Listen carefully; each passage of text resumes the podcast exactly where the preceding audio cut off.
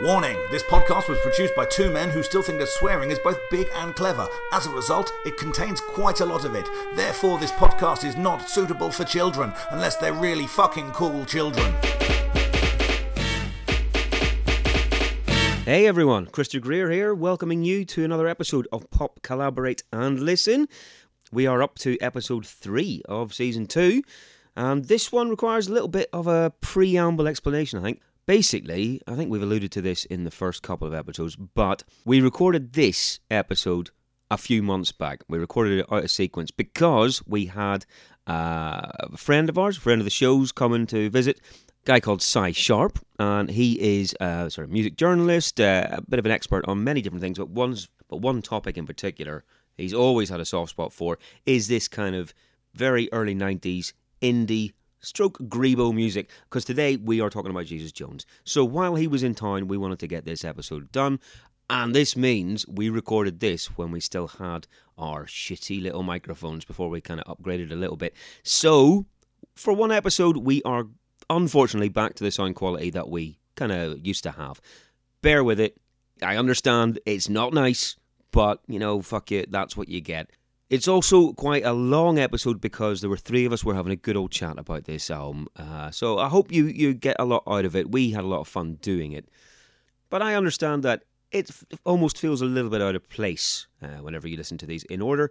But such is life. Also, doesn't help that we decided to record in Dave's conservatory uh, with the door open, which means there's loads of birdsong outside and just general outdoor noises if affecting the whole thing as well. So, you know, it is what it is. That's what I'm saying. Also, by the way, the reason I'm doing the intro this week is because Dave is still up at Edinburgh Fringe being a comedy bell end and doing a show up there, and he's too busy. So, you've got me for this week. He'll be back as of next week, I'm quite sure. He's coming to the end of his Fringe run. If you are up there, go and see his show, ADH David. Actually, very good. You wouldn't think of it when having listened to this podcast, but it's worth it's worth checking out. Anyway, that'll do from me. Let's crack on with the podcast. I really hope you enjoy it. Thank you.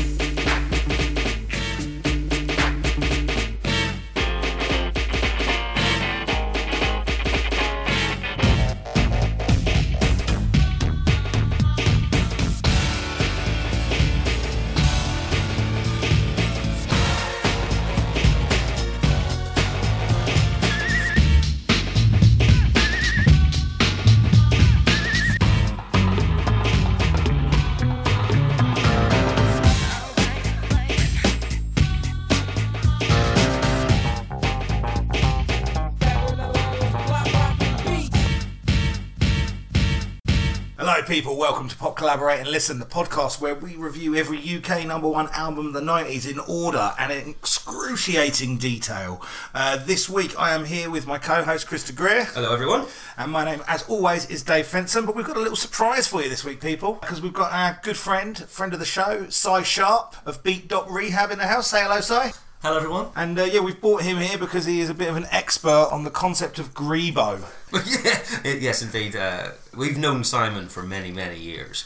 Well, so 96, was it, we kind of first met up? Round about there? Uh, would it be yeah, 96, 95? 96, yeah, we used to DJ together. We were in all the same sort of Yeah, indie thank- clubs and stuff like that. And we have known forever that Cy was a big fan of this style of stuff. Yes, Grebo was your thing. yes, I was. Uh, I was briefly relevant Yes. uh, for about two years. If, you, if you're unfamiliar with the concept of grebo, we'll get into that as the podcast goes. Why is it relevant, you ask? Because today we are covering Krista Greer. we're not covering Christopher Greer, we're covering Jesus Jones' Doubt album. And for people that don't speak Northern Irish, that's doubt. D O U B T. Dart! Doubt, that's, that's how it's pronounced. Is it, isn't, is, doesn't Eric Bristow play darts? Not much anymore. I suppose so. He's No, dead as he- fuck, he's isn't dead. he? Sorry if there's any fans of Eric Bristow listening. Um, We are now into February of 1991. yes, we are. This is episode three of the podcast. Didn't say up, up the front from 1991. Um, so, yeah, obviously, we've covered over the last couple of weeks Enigma. With Nick Enigma and a bit of Sting, and now we are in February 1991 that this album got to the top spot. Only for one week though, so it's another flash in the pan, in and out. which is uh, the story of my sex life. Hmm. Um, yeah, no, okay. Well, I mean, I think it's fairly impressive that you know Jesus Jones got a number one album. To be honest with you, I mean, I, I wh- what's your relationship with this? Um, I I Uh-huh. really liked Jesus Jones. I remember being a fan back in 1990 91. I'm sure it's the same story as you, Si. I heard Info Freako first. Yeah, yeah. That was their off the previous album, off their debut album, like that, and then was kind of interested in whatever they did afterwards. Yeah, I mean, Info Freako was their, their first single, and it was. Um, they're not a story of a band that spent years on the gig circuit and then got recognised. Uh, they formed in '88, and Info Freako was their first single. Came out about February, and it was. Yeah, it was a it was a big hit in the enemy melody It, maker. it was. world. It was really. It was a, a massive kind of new big thing sort of style. Wasn't Yeah, It? um, and then we're only like a year and a bit later, or two years later, when this is out. Yeah, so Liquidizer was the first album. Yeah. And that came out in, what was that nine- 89? 89? Yeah. Right, okay. Oh, yeah, because this album was actually recorded in 1990, wasn't it? Liq- Yeah, uh, and then food, Died. food sat on it for a Right, for a okay. year. Yeah. Okay, so within the space of, let's say, two years, two and a bit years, they've gone from absolutely nothing to a number one album and kind of indie enemy darlings, yeah?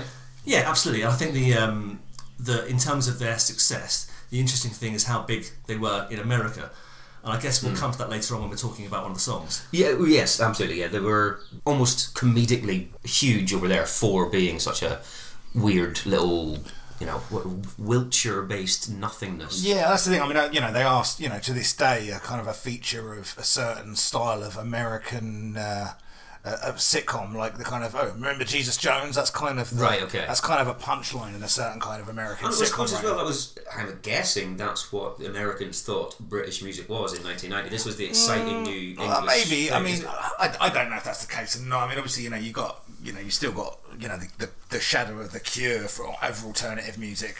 Uh, back end of the 80s, early 90s, that's when they're kind of hitting their maybe. absolute stride. And It's, it's, you know, don't underestimate how massive the Cure were in the States. They're an enormous band. True. So, I mean, for me, this is a slightly uh, slightly different story because, you know, I'm, you know, a little bit younger than you guys, so I'm literally not by really, about a mate. year. Yeah, fuck Well, you. well, I guys. mean, you fucking you're younger than me as well. Yeah, Sam. yeah, yeah. yeah. Don't fucking lump him in with. Oh yeah, no, with me. you're the same age as me, aren't you? But um, anyway, so but the point is, like, I was kind of, I, you know, I was at I was at school when this came out. Um, now I, I mean, I was still reading Smash Hits magazine at the time, and Jesus Jones got big enough that they were being covered in there, so that's where I became aware of them. So that you know, we'll, we'll talk about this as the album goes on, but this, a couple of the singles off this album I had Yeah.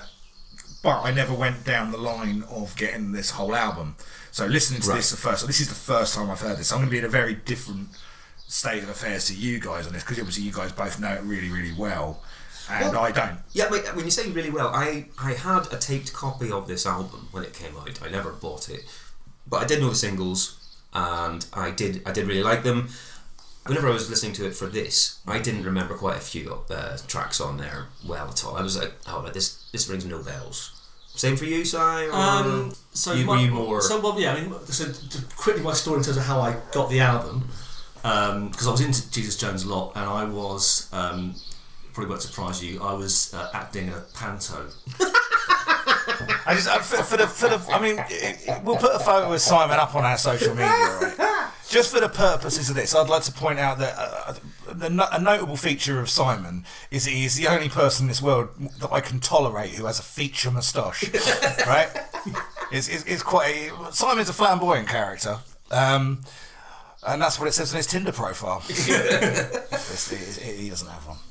That's it. That is wife knows. about. His wife's in my garden, so I can't say that loudly. Anyway, um, carry on. Yes, I was. Um, I was. I was. I was in panto, and uh, I was. Uh, So hold on, but you, you were what, fourteen or so at the time. Uh, I'd have been 15, when- when this came out. yeah. okay. Let- Let's unpack this. Who are you playing? Oh, it was. I think. I think it was. Was I playing in Robinson, like a Robinson Crusoe type panto? Oh, yeah. Okay, uh, that, that, that's a uh, that's a genre of panto, yeah. Yeah, and, who, uh, who, who do you have been playing? I. It was a- a made up character. I don't think. Alright. Um, yeah. We like Man Tuesday or something. Uh, no, but they, they, but pretty sure people blacked up for it. Oh God. oh, in Surrey is this? Yes, in Surrey, in Cobham, in Surrey. That still happens to this day. Oh, yeah, once a year. Um, so yeah, I was um, I was in, I was uh, in, also in the panto was a, a Radio One DJ called Adrian Just. I remember Oh, him, yeah. Yeah, and so he got me this on promo before it came out, What? Nice. along with a white label of thirty something by Carter USM. Fuzzy, yeah, mate. Yeah. Oh wow, you were happy as pig and shit. Yeah. Totally, totally. Fuck it. Okay, cool.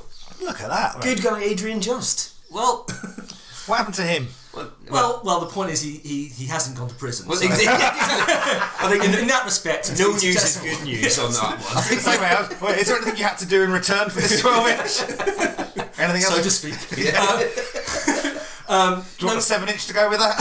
He was definitely one of the generation that got kicked out by Matthew Bannister when they had that big radio and shake up, Yeah. who was enormously embittered with DLT and Uh-huh. that, that generation. Simon so Bates. that's why no one listening to this will have heard of him. Well, no, it- it- it's a, an absolute footnote in Radio One history. I mean, little, little known fact, little factoid about Adrian Just, he was the inspiration behind the Radiohead song of the same name. Adrian. Yeah, that's right. Adrian! Just stop it. Yeah, okay, right, so okay, so I guess when it comes to knowledge about Jesus Jones, Cy gets the gold medal on the podium, Chris is in silver, and here I am with a lovely tarnished bronze badge. Yeah.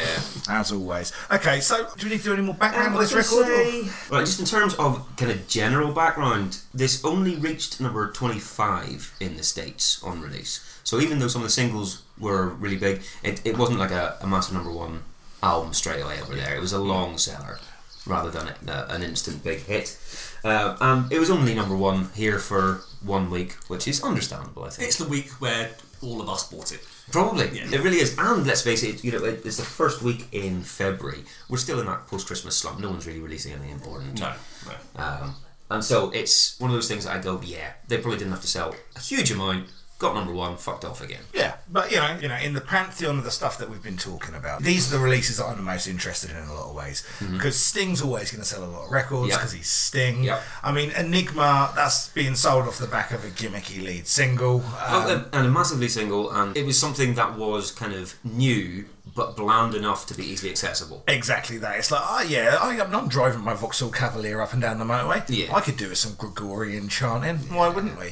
But this is this is more interesting to me because this is groundswell. This is Yes. this is something that's happening not necessarily in the view of the mainstream, but there's enough interest underground that it kind of bubbles up like a spot, I suppose. Or- yeah, nice. Yeah. It's a little Grebo's it. yeah, big Exact- group. Exactly. I think you know, the Bands of the Wonder stuff have kind of done the groundwork, got everything to a certain level, and then now, start on 91, you're starting to get these bands commercially breaking Yeah. through for a brief period until, you know, something happens in September 91 with Nirvana. Yeah, fair enough. Very yeah. true. I mean, yeah, I mean, I think that, like, the, probably the, the most analogous thing that we've done on this podcast so far is probably that Charlatans record. Yeah, true. Yeah, that was Which I the loved. first indie little little small band coming through. Yeah. Yeah, exactly. Okay, so right, let's start as we always do um, with the album cover. Have we got a copy of it here? Mm-hmm. No, Oh, for fuck's sake, what's wrong with us? I haven't. I, I don't well, have I've this never one. had it. No. Anyway, well, we've, we've all seen the picture though, haven't we? We've, okay, so looking at this, I mean, it's you know, it's going back into our stock phrase. It's very of its time. Wait, yes, and like you said,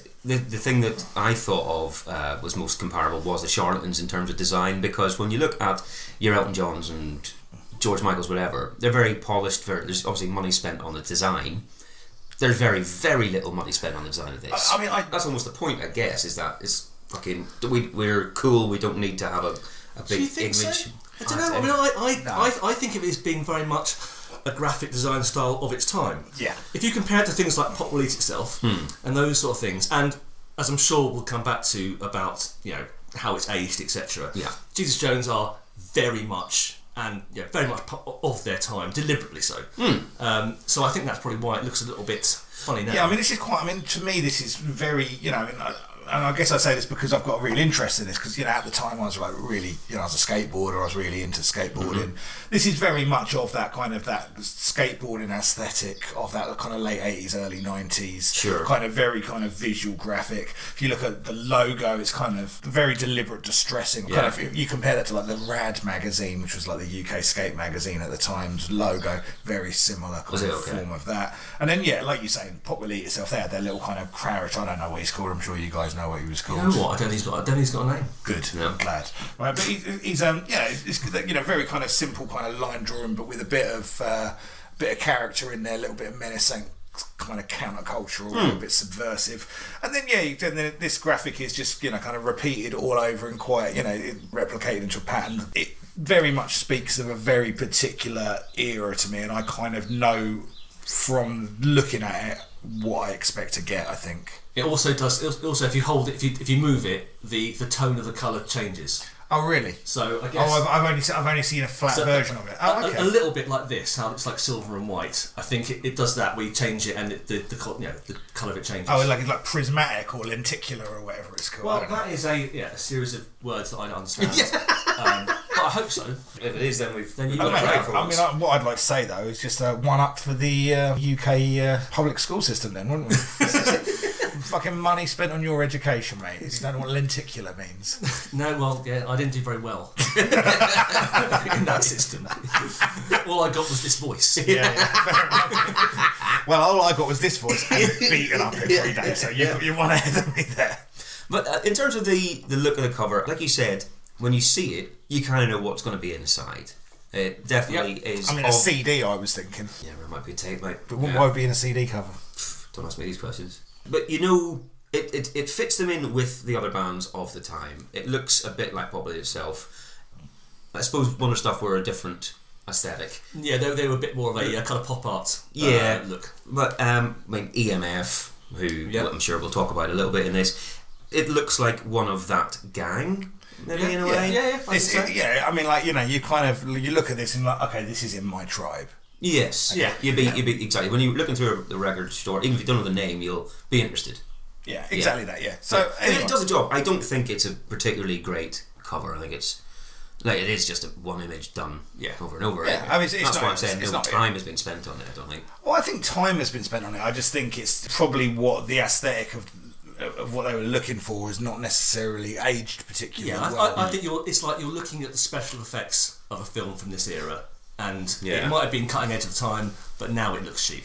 Yeah. Yes. Yeah. yeah, yeah, sure. That, yeah. that one works for me. anyway, right, should we go straight into the first song? What's the first song called, Krista? First song is "Trust Me." Sample, big riff. Got an open chord, got a riffing away. Yeah, but this is a big, solid statement of the number. Keyboard drop. Yeah, and it's, it's very much a, um, a follow on from this album, the previous album as well. And of course, you've got what? Well, it's guitars, but they sound silent. Okay. Right, so we've got his voice coming in here. I, I, I think how you feel about Mike Edwards' voice is probably quite key to how you get on Oh, Are we, with go- Oh, Jesus are we doing Jones. Elton John again? Well, look, right. I think he sounds like a bit of a like. Uh, uh, uh, the way I've- the words I've written down here are reticent Lemmy. What? Really? Listen to him; he sounds a bit like Lemmy, but he sounds like but with a bit of a kind of Mary Ann Hobbs vocal inflection. it's true. He's, he's I mean, if, I mean, he's a very PG Lemmy. But let, listen, l- wait, l- okay, go back, listen to the voice. Tell, tell me I'm wrong. Tell me he doesn't. He's got a bit of that Ace of Spades era Lemmy. He's got that kind of. It's got the gravel in it. It's got the kind of the straight ahead direction on it. Just check it out.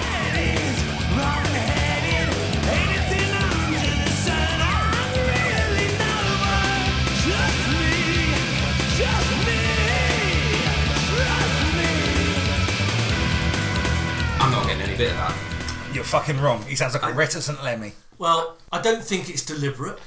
My take on Mike Edwards, I don't think he is a born vocalist. I think he's a songwriter who sings his own songs. Yeah. And since they're such a kind of studio band, he's produced his voice to, to have a certain sound.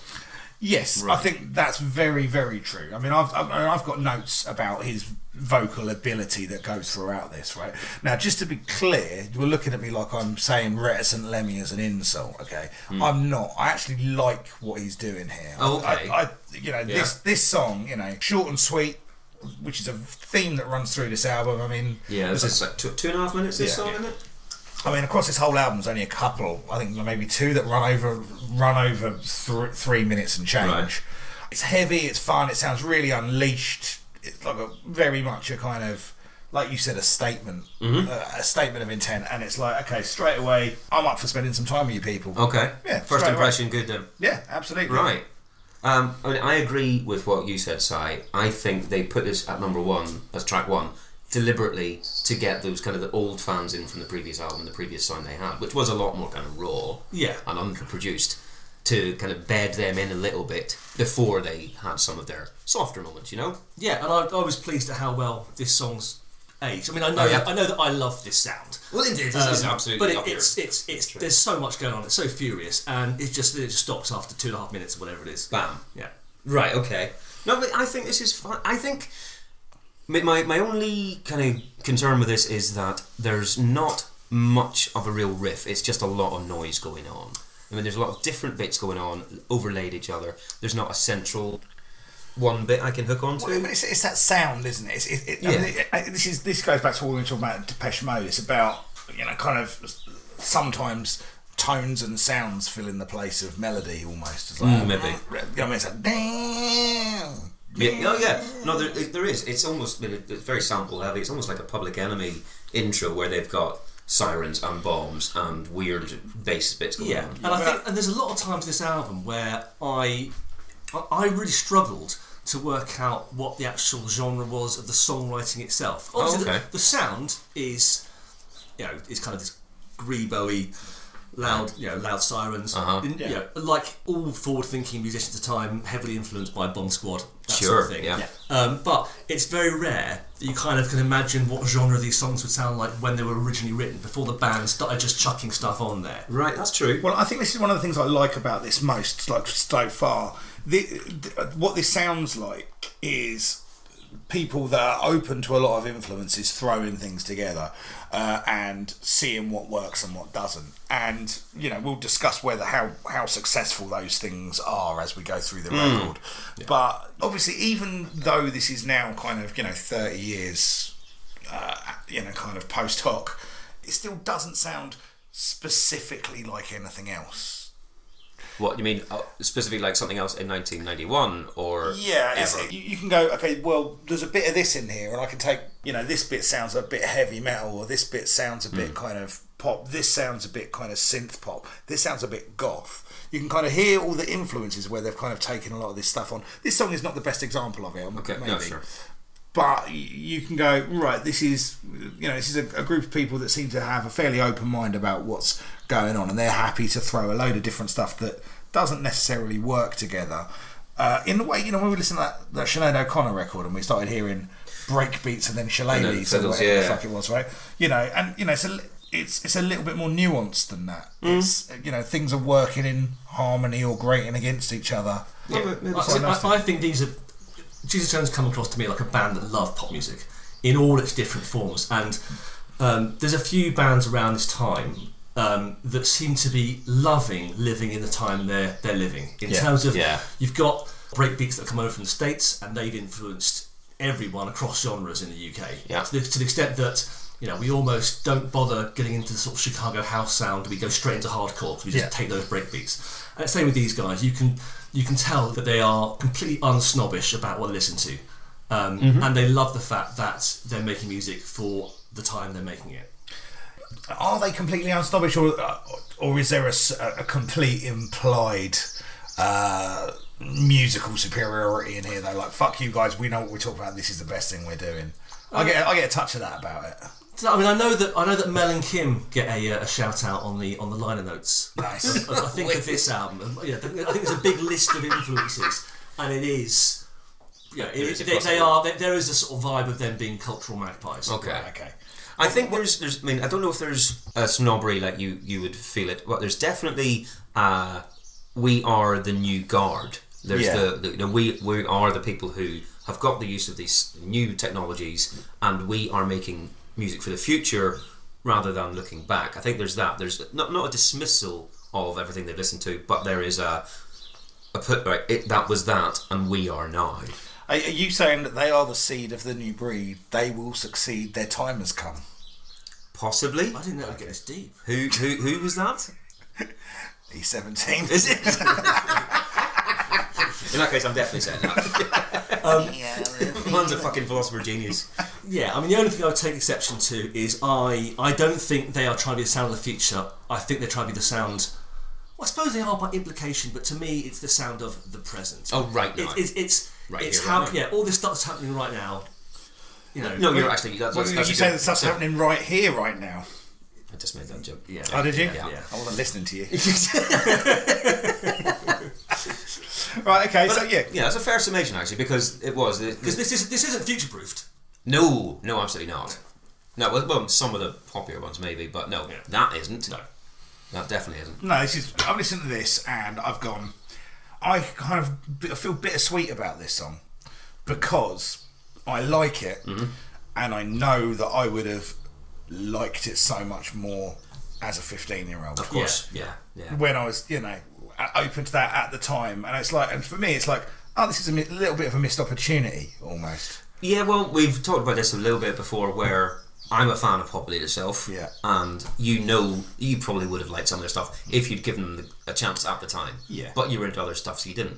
Uh, Yeah, and, you know, it's and it's this is the, the beauty of what music is today. For all of the the faults and whatever the ubiquity of music and the devaluation of music, what you do now have is access to everything. Whereas at this time, because I didn't have a mate that was specifically into this, whereas I did have a mate who was specifically into NWA, Sure. I had access to that record. So I didn't, uh, you know, I, I didn't have a, a, a frame for this. If I'd had a mate, some mates that were into this, we'd have got into. I, I know this. is Or probably if you'd something- sucked off a Radio 1 DJ in Panto. Yeah, exactly. If I'd have been, if I'd have let a radio DJ fix it for me. Yeah. Then it could have been a different story. I like the fact that Adrian Just has got this far in his career, and he's like, He's been "Whoa, untainted. I've nailed it, and then you've just ruined it. you say we have. You're the one sucked him off. Yeah, exactly. he showed a little bit of kindness to Oh, a young boy, and by kindness I mean his penis. I went to a boarding school. There was there was very little, very, very few adult figures in my life. I didn't suck off. And which is why we've got you to guest on this podcast. Um, Okay, so track one, Dave, you're in. You're you're you're a I, fan. thought, I thought you were calling me Dave Urich, which is my punk name. um, okay, yeah, so you're good with this one. You like this? Yeah, yeah, I like Sai, you remember this well, obviously. Yeah, and I but- think yeah, uh, yeah, I, I, I think You're it's, straight uh, back in. I, yeah, I think this is aged. I love it. Love it. Cool. I think it, I think it's okay. I think it does the job very well because we've said on previous albums that they've had a shit opening track and it puts you on the wrong foot instantly. Yeah. I think this is definitely the right way to open this album. Yeah. Although interesting because you've discussed this in, in season one quite a bit about the idea of the, the statement of intent. You know, so obviously NWA Straight Outta Compton Yeah. like, like being the ultimate example. Yeah. But there's also, I mean, this album doesn't do it, but there is something to be said for the intro track that takes it slowly and then brings in the B, like you know, like the Interpol albums. Oh sure, Yeah, yeah, do that. And that this the Charlatans album that we talked about had a, a big, Yeah. nice, softer intro one before getting into the meat of it really. So uh, yeah, I take Yeah. your point. But this this is this is first song on the album, first song they, they play when they when they tour the album on stage. Was it? Um, pretty sure it is, and it's got That would that- make sense. It's got that vibe. Um, But I, I think when I, s- I saw them tour this album, uh, I'm pretty sure. Did I see you've got a ticket with you? Uh, yes, I bought some. Uh, Awesome. yeah, they are Jeez Jones, 26th of February 1991, Town and Country Club. seven pound advance Fucking price. Brilliant, mate. Yeah. I mean, I was I saw him on this tour as well. I and I don't have a ticket, but I looked it up the date, and it was the eighth of February in Belfast. It was the day before album release. Okay. because this is the tour with Silco supporting, isn't it? Yes. Yeah. Yeah. So how hippie chicks That's are. the one. Yeah. Yeah.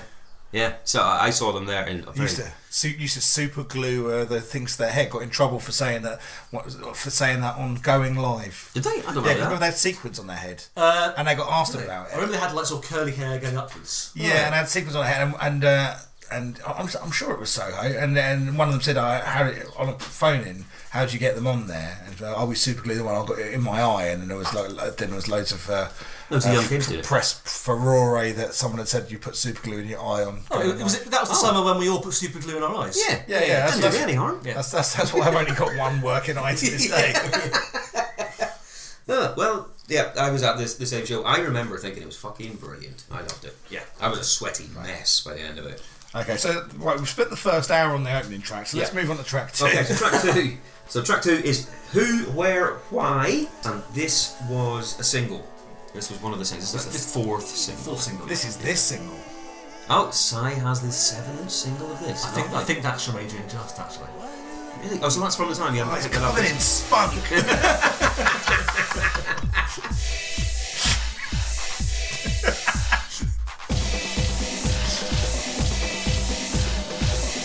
Right, so again, more sampling coming through. Yeah.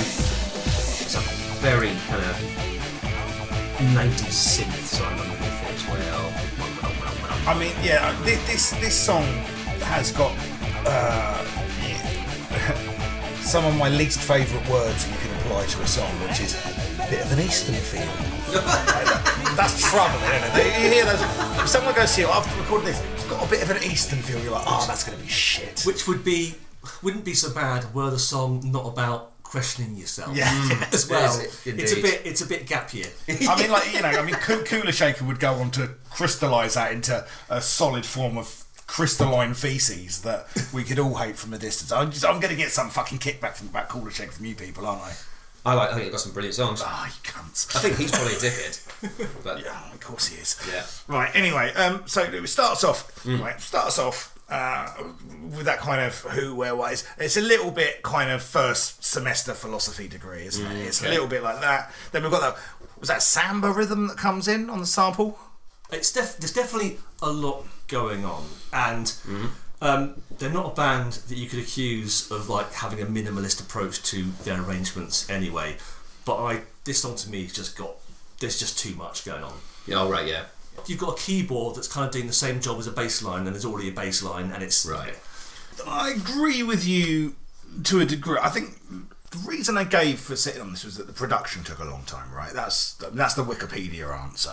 they spent well, a, they yeah, spent a yeah. long time mixing this album. I don't know Yeah. whether that's whether that's true or Uh, not. I don't know. I, I, I thought I, I thought it was just um, the label food sat on it, but I yeah. I mean, I didn't. Um, Dunno. I, I didn't. I didn't realise at the time that it had been recorded a year before. Okay. I was buying the singles, but you know they came out every six months, but that wasn't Yeah. unusual. I mean, I, I think throughout this record, so- quite often, like the the production is a little bit all over the shop. There's like kind of, particularly with some of the electronic elements, they so they haven't worked out where in the mix things should be sitting. So you've got things sitting like right up front in the mix, and you're like, A bit Is that- jarring. yeah, a little bit, you know. Is it, Should Right. this be right? out there? But like, I I actually think I think this song's for all of the elements that are within it. I think there's actually some like structurally, there's a bit of restraint in this, and Okay. I, I think you know it. It, it does. It, it's it's got a pop sensibility to it that the, like this amount of stuff didn't necessarily ought to have. I think. No, I, I thought at the time that of all those bands, Jesus Jones would be the ones that would keep on because they're pop sens- sensibility. I thought they'd keep on reinventing themselves. And, Yeah. Uh, but yeah, I'm terrible at predicting when bands. If only. Uh, exactly. Wonder stuff would have taken over the world. well, yeah. and and eat and cut etc. yes. Um, I think this is. I think this is okay. I don't necessarily see it as being a single, but it was the fourth one. They were kind of just, Yeah. you know, Yeah, fixed. yeah. The, there are only eleven tracks on this album, so when you get to single four, you are going, "This will do. Yeah, this is fine." totally. Um, I, I think this is the first time that we've because the first track where Mike Edwards is more of that raw, growling voice. This is more where he's sounding like Mike Edwards to me, or the Mike Edwards that now we know. Yeah. you know know? Uh, and so it is a cleaner sound in terms of that. I didn't think there was much of a chorus to this. I thought there wasn't enough to to keep me. Um, uh, you know, I couldn't sing this to you afterwards. And if I if I went if someone went, oh, can you sing me that Who Where Why song? I'd be like, Who am I? Where am I? Who why am I? and you'd and think that I was is just it. making it up because that's not a chorus. Well, I mean, it depend. I mean, I, I think I've probably got a, a, a broader definition than you've what a chorus can and shouldn't be, but Okay, well, it's the bit in the middle of the song. Uh, Yes, that's fair enough. but prick. but I, but no, to me this doesn't uh, stand out as No, I, know- think it's- I, I think- know what you're saying. I mean, I quite like it. I've, I've got that. And who am I? I've got that kind of caught in my head since Oh, yeah? I've been listening to it. So I, I, Okay, it's I, worked. I, I do like this. I think I like it. By the sounds of things, I like this better than both of you do, which I, surprises me. But, yeah, I don't think this is brilliant. I think for me, like the song itself is, is fine, but when all of these kind of disparate elements come together at the end, it's quite a glorious noise. Right. Okay. And yeah. Whenever, whenever, you know, get it when everything's kind of s- almost like, almost where there is. You said that's too much, right? But almost where it is like way too much at the end. Yeah. I kind of like that. It- It's just like coming at you. I was listening to it in my headphones Oh, yeah. when I was walking the dog, and it just was like, is oh, that yeah, a big attack of, of Yeah. music? Be interesting to know if you feel that way when we get towards the end of the album. Mm. okay. I mean, uh, the one thing I do, I, I did pick up on this is the lyrics on this one. Um, obviously, the album is called Doubt, and he has said in interviews about why that is. Is one of the reasons is that he'd come off the back of this big album. Ev- now he was in the middle of interview hell. Everyone was wanting a bit of him, and were, he was starting to question whether he was what he thought he was. He's a bit of an imposter syndrome. This I is think. def. I've got imposter syndrome written. Yes, down I, here. I really pick up on that. That wh- the whole who am I? Did I do these things? Are they as good as I think? Am I as good as I thought I was? There's a real questioning of self in this.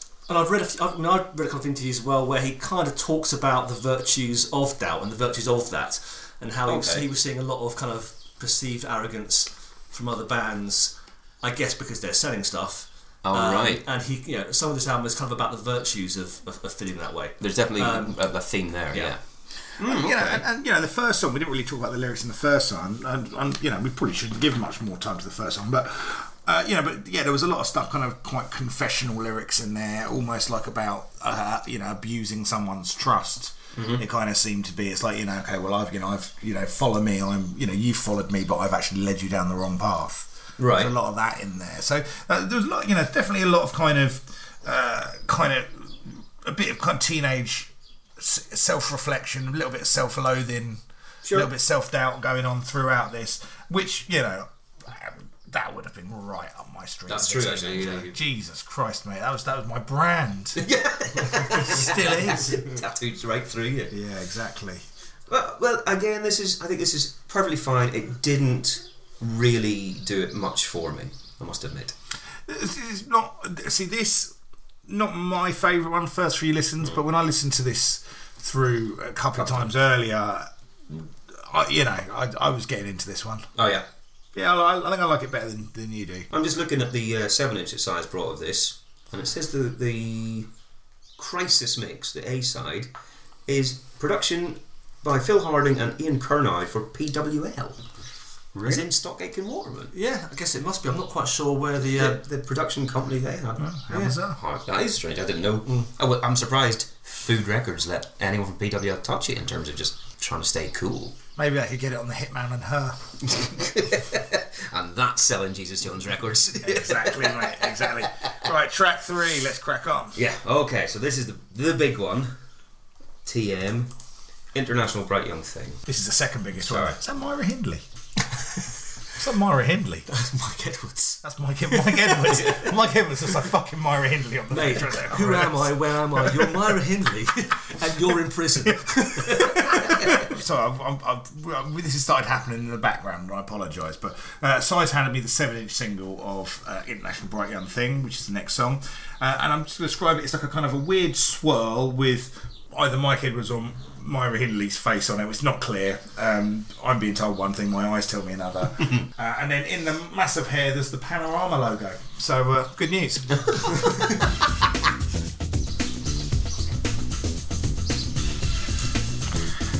Oh, this has also got an Eastern flavour, hasn't it?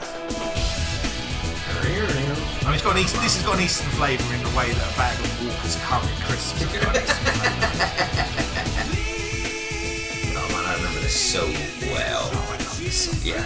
Did, yeah. do- even you remember this from the time then? Oh, I have this. Oh, right, I okay. bought this at the time. Yeah. So this was the third single, and this is the single that was out as this was released. It was released in January '91, and then Yeah. into the album. Yeah. Okay. And you did you buy yours at the time, Si? Of course, yeah, yeah, yeah. uh, you know, back then you liked ten bands and you bought everything they did. Sure. Yeah. Now th- this was hugely touted again by the enemy, Melody Maker, etc. Another one where they were right behind them, big, big, big. Um, I think it's just a fantastic song. Still, I really, I love um, that intro. I think the way yeah. because it's got uh, and again, they're all talking about the, the influences and the time in which they live. You've got that funky drummer break. Um, yeah, it just goes. Yeah, the intro is wonderful. Love it. Yes, I, I think it's a really catchy guitar lick that comes in as well. Uh, production on this sounds nice and crisp and clean. It's not the, the mess that they wanted to do on the first one.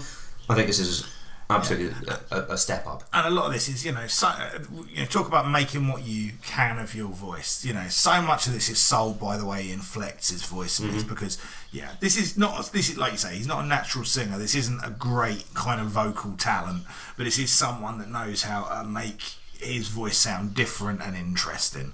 A real example of making the absolute most of, of what you got to work with, I think Fair enough. this uh, this is so difficult because this song is just like a like a sense memory. You kind of Yeah. get swept up in the pe- the pace of it because it's relentless. It starts and it's over before. you Yeah, really yeah. I mean, think the it's end. I mean, they over. don't mess about with endings, do they? It just No. it, they just. Oh, it just- just stop. Just go. Dip, burn. But you know, like this is this is like for me, this is like I can I can smell pints of snakebite and black and Right. tassel skirts and being young and fucking Yeah. fingering someone in Mirage. Do you know what I mean? All of that stuff, man. Like Mirage is a nightclub in Luton, not a figment of my imagination. um, To be honest with you, I don't think it's, it's the mirage part of that sentence that we're going to be focused on. I'll, uh, if, if you never fingered someone in a nightclub, then you weren't in the 90s. Or in Luton. In Or in Mirage. Luton, in Mirage. or me. yeah, indeed. On the receiving end from Dave. fucking grim in it, man. You know what I mean? It's really tassel skirt. But um, yeah, so you know, it, it, it's just joyous, isn't it? It's a Yeah. great youth. It is because it is. It's another. It's an uplifting one. I feel Mm-hmm. on this one, even though lyrically, I still think there's a there's a self doubt running through this. There's a being pushed too hard, very fast. Uh, in terms of here's my fame, I'm suddenly everywhere, and yet uh, there's do I deserve this and am I good enough? I think there's that still running through it, but to me it's still an uplifting feel But this, to the whole this, thing. this, to me, this that's the ah fuck it side of it. That's Maybe. the, Maybe. okay, I, this is the kind of the rest of it's like the ah what do we do? What do we do? And then this is like the ah fuck it, you go with it, don't you? Very possible. Yeah, yeah, it could well be that that side of things. Yeah, I was I was struggling to find a meaning beyond the very literal um, on Yeah. this. Yeah, I, I just think it's to do with. Well, I say he's young. He was 26 or whatever when he wrote this, so he's not an 18 year old. He's not straight out of school.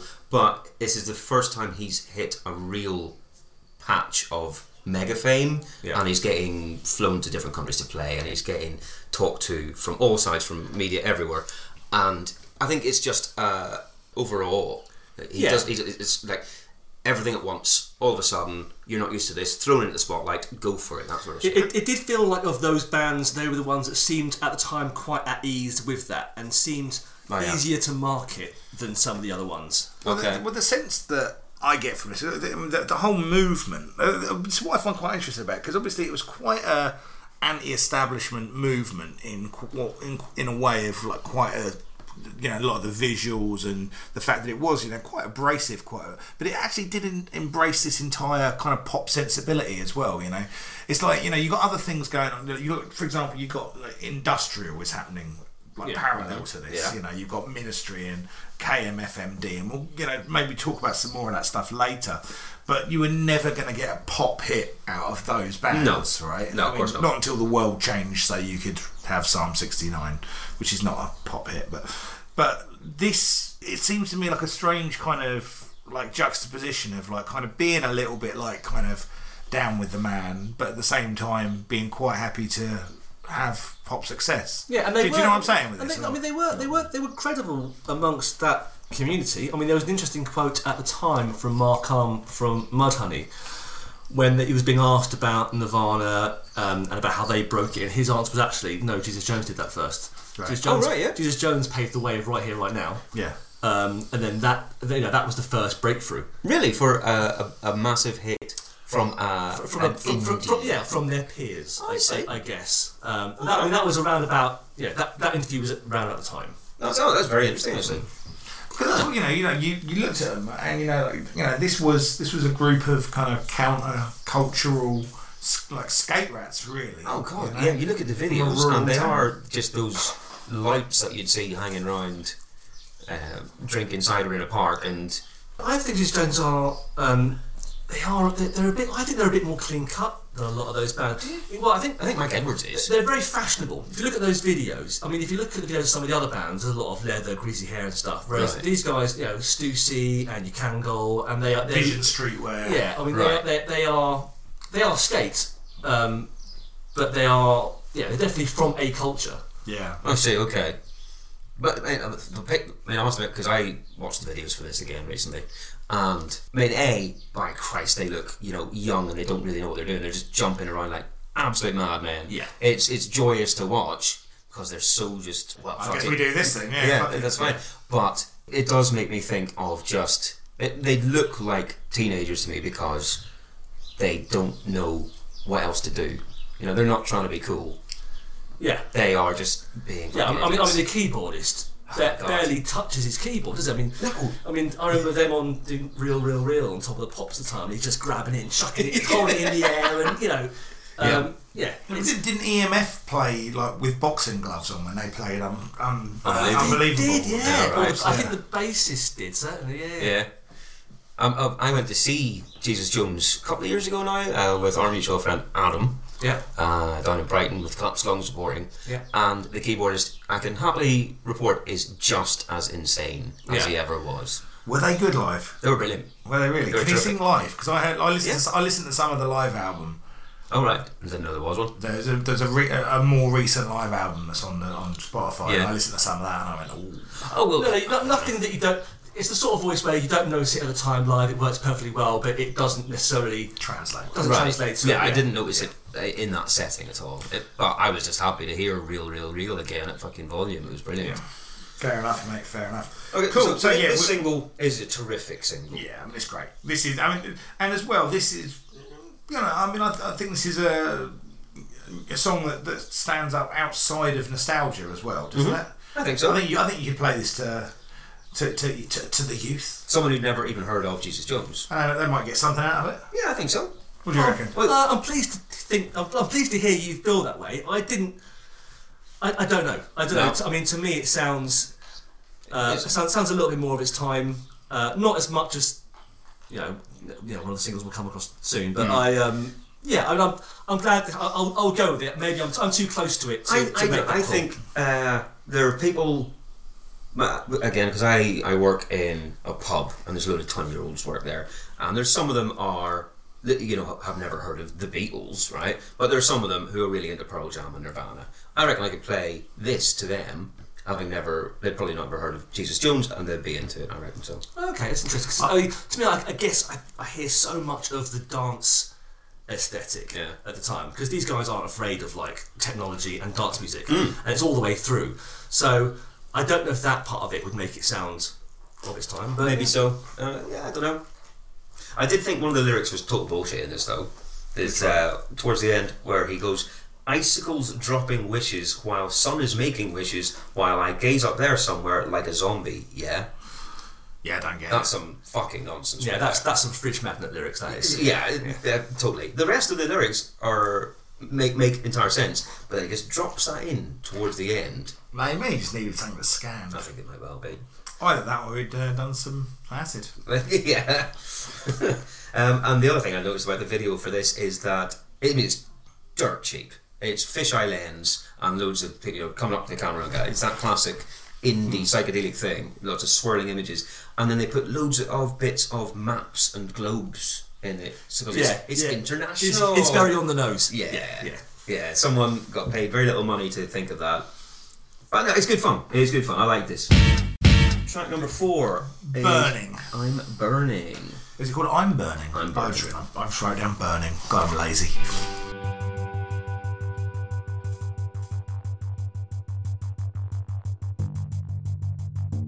Ooh, look, John Carpenter territory. Oh, that's a little bit. International bright young the thing. And now this vocal for me, Uh-huh. this is a bit Spinal Tap Stonehenge, isn't it? There's a lot of it Druids. with backward swooshing into it and stuff. Have you? Uh, I don't- I don't know if you've watched F is for Family, have you? No. Because his son in F is for Family is in a band, but which is just basically a fucking Hobbit metal band, and like his, the vocal in this is very similar to kind of the storytelling, yeah. like Dungeons and Dragons lyrics he does. I just couldn't stop thinking about this. Yeah, the, the vocal is weird because it's.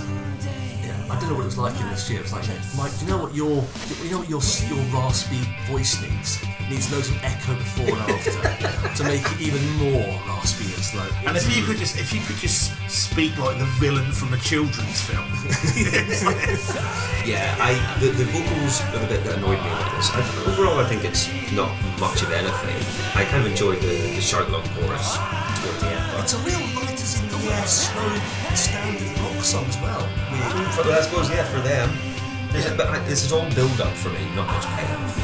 Yeah, I mean, it's you know, it's kind of got the a, a fairly like rote indie schmindy kind of guitar lick, hasn't it? It's like it's got one of the most kind of it's like you can recognise that. And it's like okay, that's straight out of that kind of Stone Roses kind Oh, Yeah, of. but I, I, I Charlatans. liked the, the guitar when it came in. That, that was the bit that was like, okay, finally, there's something else I can focus on. Okay, so I mean, lyrically, we're dealing with teenage insecurity and identity again, and obviously, we're dealing with that. You know, it's quite important, I think, to kind of remember that we're dealing with the '90s, which is pretty much the home of toxic masculinity. Do you know what I mean? There was you know, it was a lot. It was a lot harder time to be a sensitive young man. I would say in the in the nineties. Yeah, and Mikehead would certainly comes across like a sensitive young man. Mm. exactly. I, I exactly. mean, I was getting more of a vibe of someone who's suffering in silence in a relationship. Okay. From this, Ah, and, and, that okay. it's, and, that it, and that it's eating him up inside. But uh, yeah, Okay. that's what I um, I got from it. It's a it's a change of pace, uh, which you know maybe the album needs. Um, I mean, certainly compared to Liquidizer, which is apart from one exception, that's still pretty noisy. It's It's just relentless, solid. Yeah, yeah, true. See, Yes. I, I, I'm almost certain, right, that if I'd have had this record at the time as an angsty teenager, this would have probably, I would have told you this was my favourite track. Oh, really? Okay. This would have been the one that spoke to, like, kind of super angsty teenage Dave, right? Fair enough. Little more difficult to take it seriously when you've got a mortgage. it is. I mean, it just is. Thirty It's years just one of those later. things. It's Yeah. like, I look at this through the time and I go, I reckon this song might have meant the world to me as a I see. teenager. I might have gone like, oh, this guy understands it, he gets it, and that kind of stepping stone. But you know, the fact of the matter is, I'm you know nearly twenty years older than he was when he wrote this song. Yeah. and, you know, been through life experiences, so you can't. It's Oh, not. it- it's- it's the- entirely different. That kind of lyrical content will never relate to you in the same way. Would you like it more if it was called "I'm Earning"? Yeah, you know, I'm investing wisely. yeah, I've um, I- I've, I've, I've learned my lessons, and I'm just uh, really all I want to do is decorate. you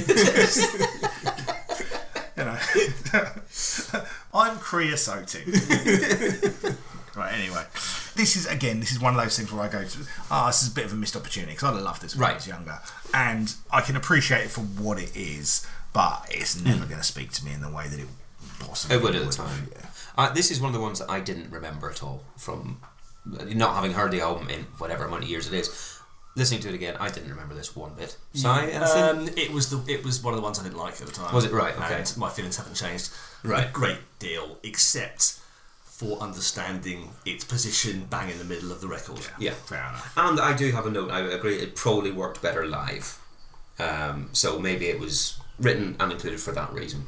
I don't know. So what we've established here is who is who would have been the biggest emo crybaby of us if we had been a teenage gang. There's definitely a theme coming into this, Dave. Yeah, yeah. I mean, I got it. I got it. Christian are in a mosh pit. Yeah. Yeah, you, you you've decided not to come out for the night because your girlfriend's just chucked you. Can, and that's can right. you sell my ticket, please? We're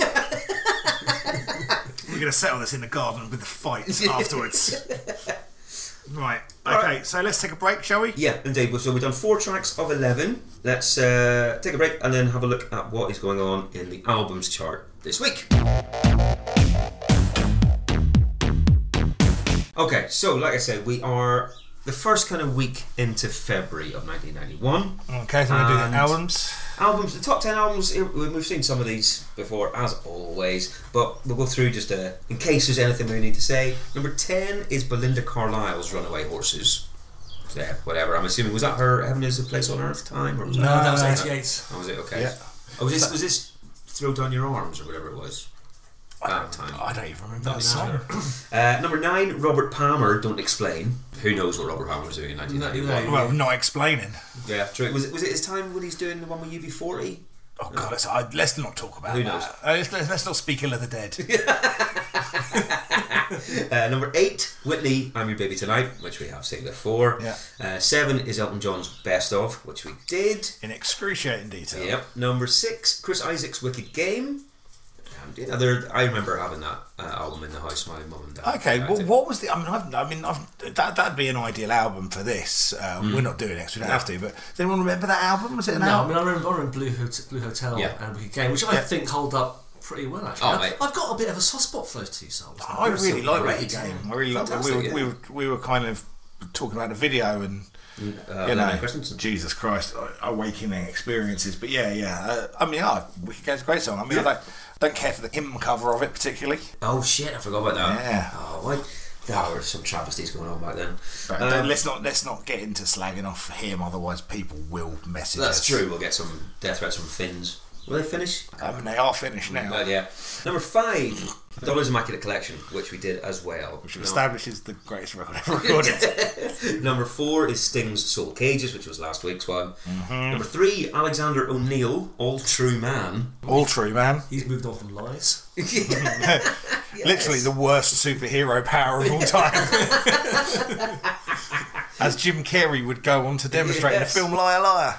And number two is Enigma's MCMXCAD, which Uh, how- we, we established how we felt about it last week. How do you feel about it, Simon? Uh, it's kind of an album for boring people, wasn't it? Sal, Dimois. yeah, It's a, well, it was, it- and that whole fucking Pure Moods CD that came through. and I also can't I can't dis- disassociate it now from uh, Tropic Thunder and the film the film the guy's in where he's the uh, Oh, there's, yeah. there's the, the love in the uh, in the monastery between, Oh, between Robert Downey Jr. and uh, and MTV Kiss of the Year winner Toby Maguire. Oh, Oh, it- it lives on in, in infamy. oh, dreadful shit. So yeah, there's your top ten. Right, okay. And, and, I mean, I'll, this is obviously still a post-Christmas slump because there's nothing interesting going on. There. And also, clearly, our generation d- don't make up the large part of the record buying public. Yet. Not yet. No, Um, no, definitely. so not. what is what's what's happening? What's happening in the rest of the world? Well, the only other album I found that was because again we were talking about one week here. Yeah, there's not a lot I can really focus on, but it was released the previous year, but a new entry at 72 in the album charts this week is Ned's Atomic Dustbin's Bite, which was- I'm quite sure Si has a memory of. Oh well, the thing is, as a kind of as an important Grebo at the time, Yes, Um, King Greenwood. Bites, Bites a compilation of their of their early singles. Yeah. Um, on Twenty One Records or just whatever their, their, their, their first record deal, Yes. I think. Um, so I kind of had the stuff on it. I think it might have one extra track on it. but and it's a couple of remixes, weren't there? Uh, maybe actually, yeah. Kill Your Remix was on that. Yeah, but that's on the that's that's a B side Kill Your Oh, Television. was it a, a B So, as well? Right. um, yeah, which is great because I loved all the B sides as, Anyway, as right. well. So yeah, no, it's, a- it's a- Oh, it was, it was cash in from, Yeah. like you say, the previous label because Godfather was released on different uh, different label, was Uh, yeah, so Godfather was, was, was Furtive, which was their label, which was a kind of it? Right. pretend indie of, of Sony, so- Sony, I think. Right. would you would you have said things at the time like, well, yeah, that release is just for civilians? Um, yeah, I, mean, I, I, yeah, I didn't buy it. Oh, no, wait, I- had the, sing- I did- had the singles. Right, I didn't have any of the singles from that time. I had heard, heard them in indie clubs and probably on the evening session on Radio 1 or whatever. Didn't own any of them, so Bite was a, a godsend for me. Yeah, no, yeah, fair enough, because Kyo Television blew my mind when it came out. so- Absolutely, and the version on that is so much better than the Godfather version. Yeah. You know, that original. Yeah, it's got, Take it's, on got, it's it. got the single bass pluck rather than the double bass pluck. Yes, indeed. Hang on, I just wait. Is where are they from? Let's not be dustbin. Yeah, they- Uh, Stourbridge. okay. So Obviously. because I just heard you saying it right, and I was just thinking, hang on, is Godfather like is is it the Godfather said with a Nor- Northern Irish accent? is that the origins of that? Godfather. Godfather Part Two. I like that. I do like that. But uh, if I'm honest, that is all I have for albums this week. It's not. That is a good show. fallow, fallow week. Like, again, we're, we're just seeing the, the slow climb back down the charts of a lot of ones that were big over Christmas. Yeah, but you, you think you think that type of year would be would be when our favourite albums got released because Yeah. Yeah. no other fucker would buy them. When we get to the singles, there's some shit in there. But uh, Thank God for that. Yeah, album wise, nah, not really. All right, back into Yeah. the the Juatos Jons. Well, here we go. Track five on here, and this, as opposed to when I said it before, is the big one. This is right here, right now. I've got a slightly orby sam- sample up front. That's a Hendrix sample. Is that, is Yeah. that Hendrix? Yep. Yeah. And I remember this so well. As soon as this kicks in, I'm transported back to hearing this at the time. So this is, I mean, like, lyrically, this is about this is about kind of history changing in front of your eyes, isn't it? It's specifically like Perestroika, Berlin Wall. It's yeah, it's about his changing in front of your eyes and also sort of denigrating people who can't see that and are harking back to the sixties and uh, you know t- you know, talking about revolutions when you know you look around you, it's happening right now and Right, I see. if, you know, if anything, this is kind of lyrically a reflection of Jesus Jones's kind of way they see the world, I think, because it is just about isn't this fucking great where we are right now? Yeah. Can you believe we're lucky enough to be part of this sort of thing? And at this point in time, they were fucking right. Well, Yeah, Looking back now, Yeah, Jesus yeah, Christ, like I said, yeah. yeah. that's the interesting thing, isn't it? You know that this is the message in this song. It does re- remind me, and I, and maybe it was just because I was you know 15, or maybe it was more than that. But in that point in the early 90s, it really did feel like anything was possible. Hmm. It did feel like okay. It, you know, a part of that is obviously having your whole life stretched out in front of you, and Yeah. not having Yeah, to deal yeah. with any of the responsibilities of adulthood. But also, you know, yeah, things were changing in really positive ways. You had kind of rave culture coming through. You had kind of just all of these different kinds of. You, if, when you, I look back at that period of the early '90s, all of the different type of genres that broke around that time, and just were like kind of revolutionary. And you just don't, you're not seeing that. No, no, it was it, it was an exciting time. There was a new subgenre, seemingly, you know, once a month. Yeah, um, yeah, I love it. And, and in fact, when I talk to my son about that era, he's kind of envious of that era, in the same way that peop certain people of our generation were envious about the sixties. Yeah. Right, I see. Yeah, yeah, and, Yeah. The, se- and the 70s as well, you know, like within, you know, kind of the rock world, the 70s was always, you know, considered a quite a halcyon period. But yeah, there was so much great stuff going on, and like you say, yeah, it- I mean, this song is, I I mean, it's lovely, isn't it? A, it's, it's a brilliant tune. You know, they've written a massive hit with this. It's it's got everything. It's got uh, the vocal works for it. It's got a huge build up to the chorus. The chorus is instantly memorable. The big old hook. Yeah. And lyrically, it is a Yeah, I I think- think it's a joy. I think also just production wise, it doesn't put a foot wrong. It's got exactly, it's Mm. got everything where it needs to be. They don't throw in too much stuff. Um, if anything, I think I actually like it more now than I did at the time. I would agree with that. I suspect I I thought it was a little bit lame. Was it one for the girls? Yeah, it's one of those. Yeah, and it was because it was a crossover, or whatever, and they had a hit with it. I, was, I, I wanted to hear more about the info freako side of Jesus Jones. Yeah. and in fact, I, I brought along. Uh, I got I bought this twelve inch of right here right now at the time Nice. purely because it has the Info Cycle remix of Info Freako on the B Nice. side. I remember being in the shop going, I'd heard Info Psycho on John Peel, in fact, the only time I listened to John Peel by then. I wasn't cool enough for that. But the, I heard that and then found that the, that was the B side, and that's why I bought this 12 inch. It wasn't for Right Here, Right Now. I will take your civilian re-release of Right Here Right Now. That yes! came out in July '91, and I'll raise it with the original 1990 7-inch and the, and the and the 10-inch, which came with this limited edition booklet. Ah. Oh, is this where the booklet's from? Yes. I Yes. showed me this booklet earlier on, which is Well one, thumbed. One of the fucking cheesiest things I've read. This is absolute smash hits, little Yeah, info yeah. grabs on all of the members. It's chart show graphics. That's where this is Look from. Looking magazine. Wow. Oh, I see. Okay, so this is it. And give me the seven. What's on the big? so I, I presume that was a live program. I've got like Guns N' Roses live programs that look a bit like that. Right. Brilliant. Let me just read some of this though. Or no, sorry, actually, you brought it. You read it. Well- so, some of the I was re- reading this earlier on. This one, where it's going through. There's a little section on each of the members and some info about them. I'd love to, to hear this, please. Okay, so what? As in the one from Jerry, this one here. Yes. So this is from Jerry, the uh, guitarist. The best way to neatly summarise Jerry's character is to refer you to the Neat Nine in T-shirts the De Borg is running this summer, bearing the slogan "English Beer Boys Tour of Nepal 1990." His hobbies include ducking and diving, bobbing and weaving, and chasing the backs of lorries. Gel is sorted. Wow. Oh, wow. Fucking hell. It's glorious. Um, and also, and, and Barry here. Barry was the last member. Barry. Let's, let's, let's take a step back. Barry. The interesting thing about Barry is that's not even his name. No, his, his, his name's Ian Baker, but he called himself Barry D. Um, and he's got, Stop getting hip hop wrong, Barry. as you may have gathered from his written ravings, Barry is a rather impressionable young man who is currently under the impression that he starred in Bill and Ted's Excellent Adventure. Barry is like totally awesome, dude. The type of person who, as a kid, would try and climb up the sides of buildings just like Spider Man. He's verily a full on gnarly shredder. Verily.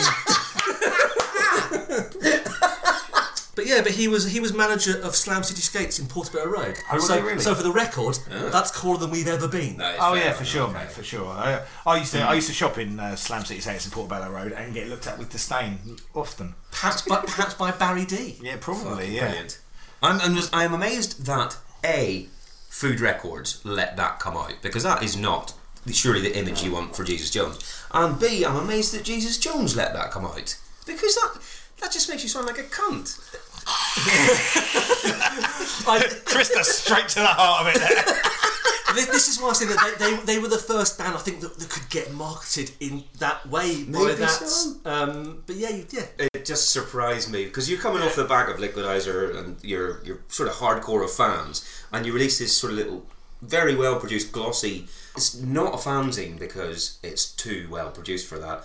It's whatever it is, it is for twelve-year-old girls to go. Oh, Mike Edwards, isn't he so nice? That's what you get for being the only Grebo band who aren't ugly as fuck. well, th- okay. no, true. essentially. you could not do that with Neds or Wonder Stuff or Poppies. Yeah, and uh, apologies to. Well, I mean, the Poppies obviously know how ugly they were. It was, it was that was their USP for, Yes, for a couple of sure. years. But But okay, so back to the song itself. This is brilliant, and this made the band. You know, for this, this therefore defined them for the rest of their career. No, this is what song. this is, this is what this is what made them an enormous. I mean, well, I would imagine that they've, they've all got. Well, I'd imagine Mike Edwards has got a house that this song paid for. Mm. weird. I mean, you know, th- this isn't the song that got number one in the week we're talking about it because this just fell off the radar on first release. Well, true. Yes. it's you know it became a hit in like you know, about sort of you know, five six months after the album came out in the states. yes. Um, so yeah, I mean we, it's their legacy kind of now, but at the time, well, their success wasn't built on this. No, true. At, at the time, especially in the UK, it wasn't Hmm. at all. But it just picked up such a huge second wave Yeah.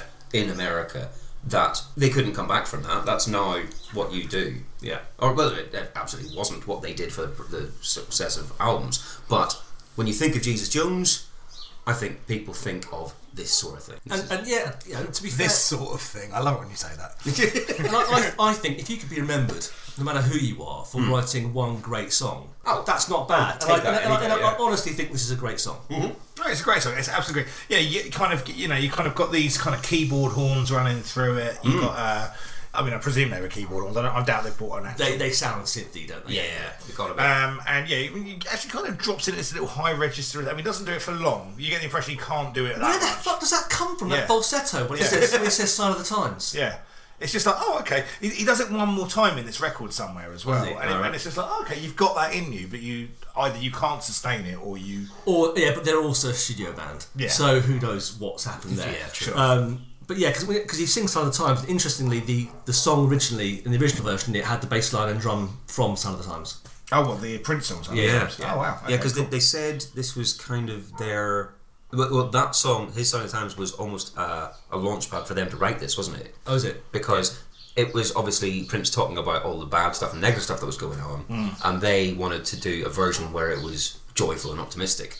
So that's why they used the, the, the So this original is sample. this is but basically took uh, it out sensibly. David Cameron's Big Society. Hug a hoodie. Yeah, yeah, exactly. Uh, but to do with the sample that they did originally have in it, they were warned when they went to produce this song by the producer. He'd just been stung for a different song. Yeah. I, he got royally fucked for using a sample he didn't clear. Clear. He got royalty fucked. Hey, nice. And so they took it straight out. They took that Prince one yeah. straight. I mean, e e- e- even Oh. Because after you, I'm sorry, you would have been royally fucked by Prince. out. oh god. oh, it never ends. oh, fuck off, doubloons.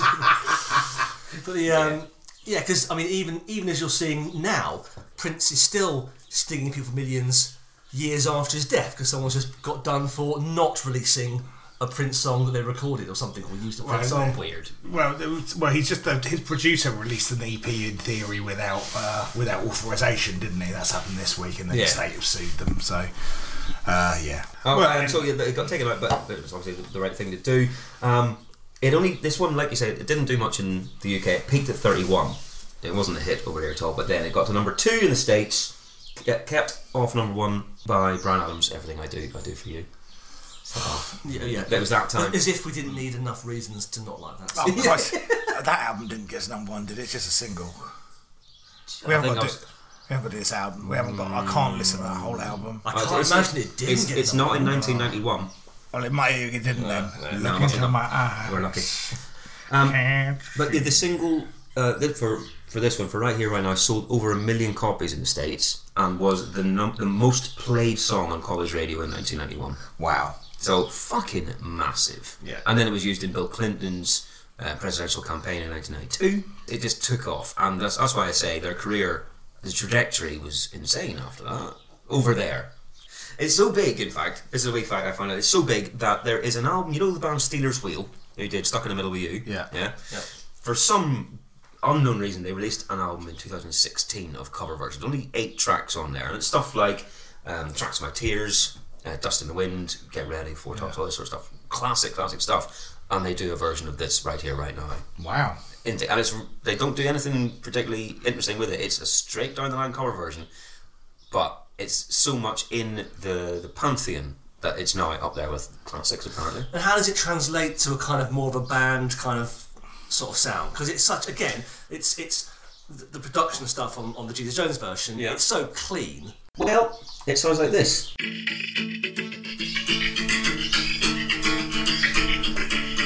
Oh, it's shit then.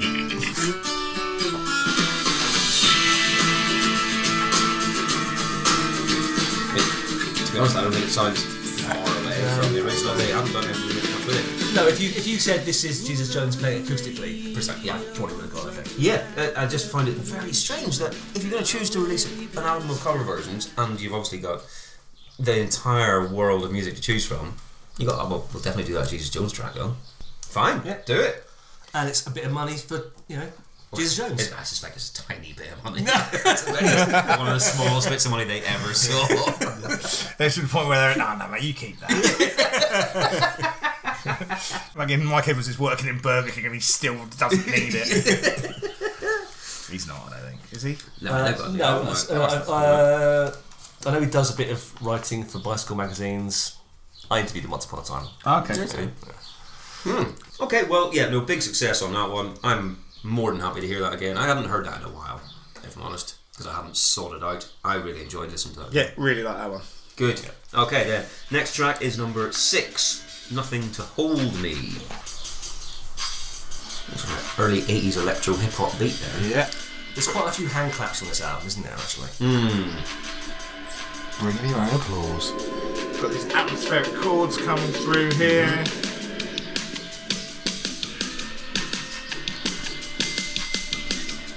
A slow build.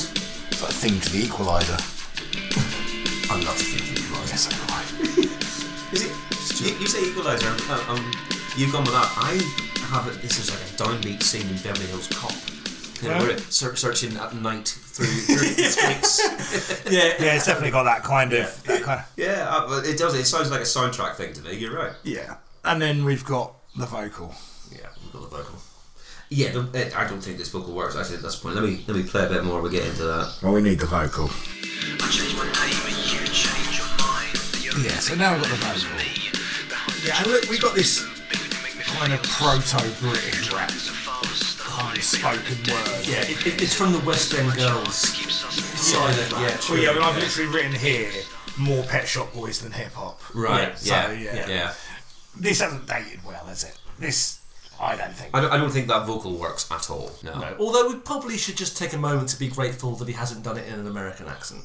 Yes. Okay, yeah, Okay. That's, that's true. and that is definitely one in the plus column. But yeah, I mean, it's a it's a bit sixth form poetry. This whole bit, isn't it? As well. Yes. Yeah. Do you think that he thought? I mean, again, who is that on vocals? Do we know? That's Mike Edwards, I think. Is that Mike Edwards? Oh, well, well okay, no, I, pres- I've always don't know. presumed it was Mike Edwards. Well, hang on. I mean, I mean, it sounds like the guy's quite sorted. Could it be?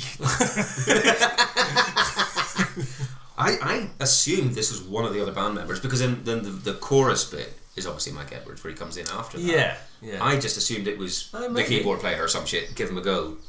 I don't know. But, you know, it could be. But do you think that he thinks he's actually rapping? Or do you think this is more like a. well, no, it's it's. I mean, it doesn't- Storyteller. It doesn't sound dissimilar from some of the rapping or like the slower pop release itself songs. Yeah, I, I thought this sounded like a worse version of the ones Yeah. I like that Poppy herself do. Yeah, totally. Yeah. Um, lyrically, I, I didn't have a clue what he was talking about. They're awful. I, tri- I tried. I, These lyrics just- I, are I didn't. Know, dog I shit. just didn't know what it's about. no. No, it's, it's all over the place. There's not anything coherent about it. No, and I, I wonder if because around this time there was their B sides were were yeah they've got some really good B sides around this time that are very much more classic Jesus Jones, and I think it's one of those ones where they've almost sort of like chucked out a better song and brought in a not so good one to sort of make the album have a bit more of a Well, a- Yeah, a- a- an up and down. exactly, It's a bit not more just journey. one. Oh, okay, well that's entirely possible. Or yeah, The, the, the, look, I mean, all I wanted to do when I was listening to this is I was like, look, mate, I can rewrite this for you and I can make this scan properly. Oh, I yeah. can do it. Like, there's a bit at the end, particularly the end of the first verse, where he just goes and just stop it, and it's like, oh mate, that's so bad, Oh, so bad. It's so bad. Shut up or get out, or whatever it is. Oh, it's all so bad. It's all just like, oh mate, just stop this, please. So yeah, and then you know, and then it kind of goes on. You've got a little bit of a kind of white boy blues noodle, and then it goes all a bit kind of jammy, and I just feel like this one just feels like it's a it, f- it thinks it's a lot cleverer than it actually is. This song, it's like Yeah, there's, they think it's deep, but it's not. It's Like for, for me, this is like being uh, if you've ever been in a like in a jam room with a band and you're playing and you all got stoned, right? You've Mm. all got stoned and you kind of jam onto something and you lock into a groove and you're like, oh yeah, we really got on something there. Yeah, we really, really Yeah, hit it. yeah. and, The, the, the guitar's being made up as it goes along. with just Right. some like, wow, yeah, yeah. and you're like, fucking hell, that was brilliant. That was brilliant. Then you listen to it the next day when you're not stoned anymore. Like, oh, that was shit. Right. It's just like it's like they've just they've it's like they've just mm, they've skipped day two. it's just like got instantly released, and they're like, oh well, Yeah. fucker. Yeah. Yeah. But the record company needs the demo tonight. Got the FedEx, the FedEx man's here. it's, it's just a bit too po faced. I don't get po faced out of these. I get that they take their craft seriously, but all it's, a lot of it's quite good fun, and it just seems a bit po faced and a bit like self important. I don't don't like that one at all. No, it's just a low point for me. This one, I, I think. To be honest, I think they should have left this off, even if it meant it was only a ten-track album. I think this uh, completely disrupts everything on the. Yep. there. And ten tracks is the right length for it. It- it- it's perfect. I think 11 tracks is actually the perfect length for that. Do you? Oh. one. Yeah, yeah. Okay, well we have a special on that. I've actually already been on, in a podcast special about this exact topic. The level was what I came to. Wow. All right, Fair well, enough. Definitely right. Plug that at the end because I want to listen to that.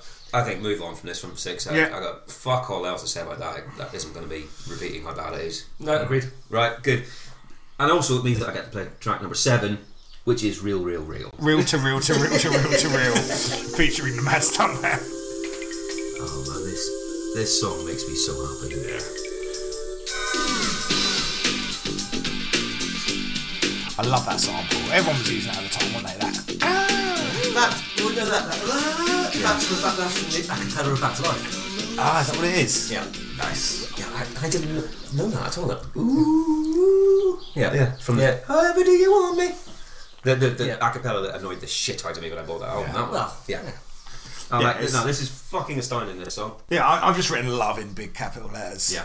But um, yeah, no, this is great, man. This fucking big outsider anthem. And this was the first single from this album, wasn't it? Yes, correct. uh, and so and- here, and it, it was actually also the first seven-inch single that I ever bought. Mate, really? Ah. In this limited edition thing here with some uh, Ah, Oh, nice. With art cards. some prints of the other Ah. singles. And, so- and look, they've Wait. got and what they've got on them is blue tack stains where they've been on your teenage wall. yes, absolutely. Totally. Yeah, yeah, amazing. Oh, that is great. That is a, that's nice packaging. I will give them. That's a nice package. I will give them. That whenever I mean, I'm not a big fan of the the logo or the style, but they have run with it, and everything matches everything else. No, but it's also the, the weird about the logo is you've kind of got you've got two different J's, and that, that still upsets me to this day. oh yeah, They've not even got one font, that's bizarre.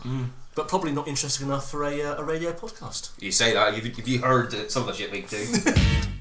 My intro to this song, right? Oh, he's bought the tape. Oh. tape. Uh, You know, you know when, when you're 14, 15 and your mates are making tapes and you're swapping tapes. Yeah. Yeah. So I've got a tape that was made for me by uh, a friend of mine back in 1990. You were in Panto. I was in a circus at this point, okay? And there was uh, a guy who was he was an older bloke and he had really good taste in music. Introduced me a lot of shit. And this is a blinder of a tape. Uh, Public Enemy, Fight the Power, Jesus Jones, Real, Real, Real, Blade, Lyrical Maniac, De La Soul, Cold Cut. Like This is this is a cool tape. That is a banger. I go into so many different things because of this tape. Absolutely, mate. Do you know what, man? Like uh, at this point, It's the first time I heard Real, Jungle Real, Real. Brothers, what you waiting for? This is wonderful, isn't it? Yeah. if, it's a if- snapshot. If, only I'd had an older man to suck off, I'd have had a better taste in music. You're And lost, they my sang friend. JVC Force. Yeah. No, No, it Lakeem was the- Shabazz. First time I ever heard any of that sort of thing because that was more obscure than the De La Soul that I knew. Oh, for sure, man. But yeah, this is the first time I heard "Real, Real, Real," and I was in love with it from the word go. And I think Jesus Jones would be pretty happy to find themselves in that list. I think so. You would, wouldn't you? yeah, Ruthless Rap Assassins. Jesus Is Christ. that the one with Kermit in from uh, Black Grape? Mm. Yes, it was. Yeah. But we won't hold that against him. He's probably, you know, in hock to, to Sean Ryder for buying drugs. I, Uh, there is some Morrissey on there, and it's misspelt Morrissey. Oh, it's probably me. These were more innocent times, Dave. That, that, that's my writing on there because I copied off him. Piece of shit. I love that you still got that, man. I still love it, and I still remember that very fondly. I remember seeing this on Top of the Pops and thinking the bassist had fucking cool hair. Oh no, was it dreadful hair?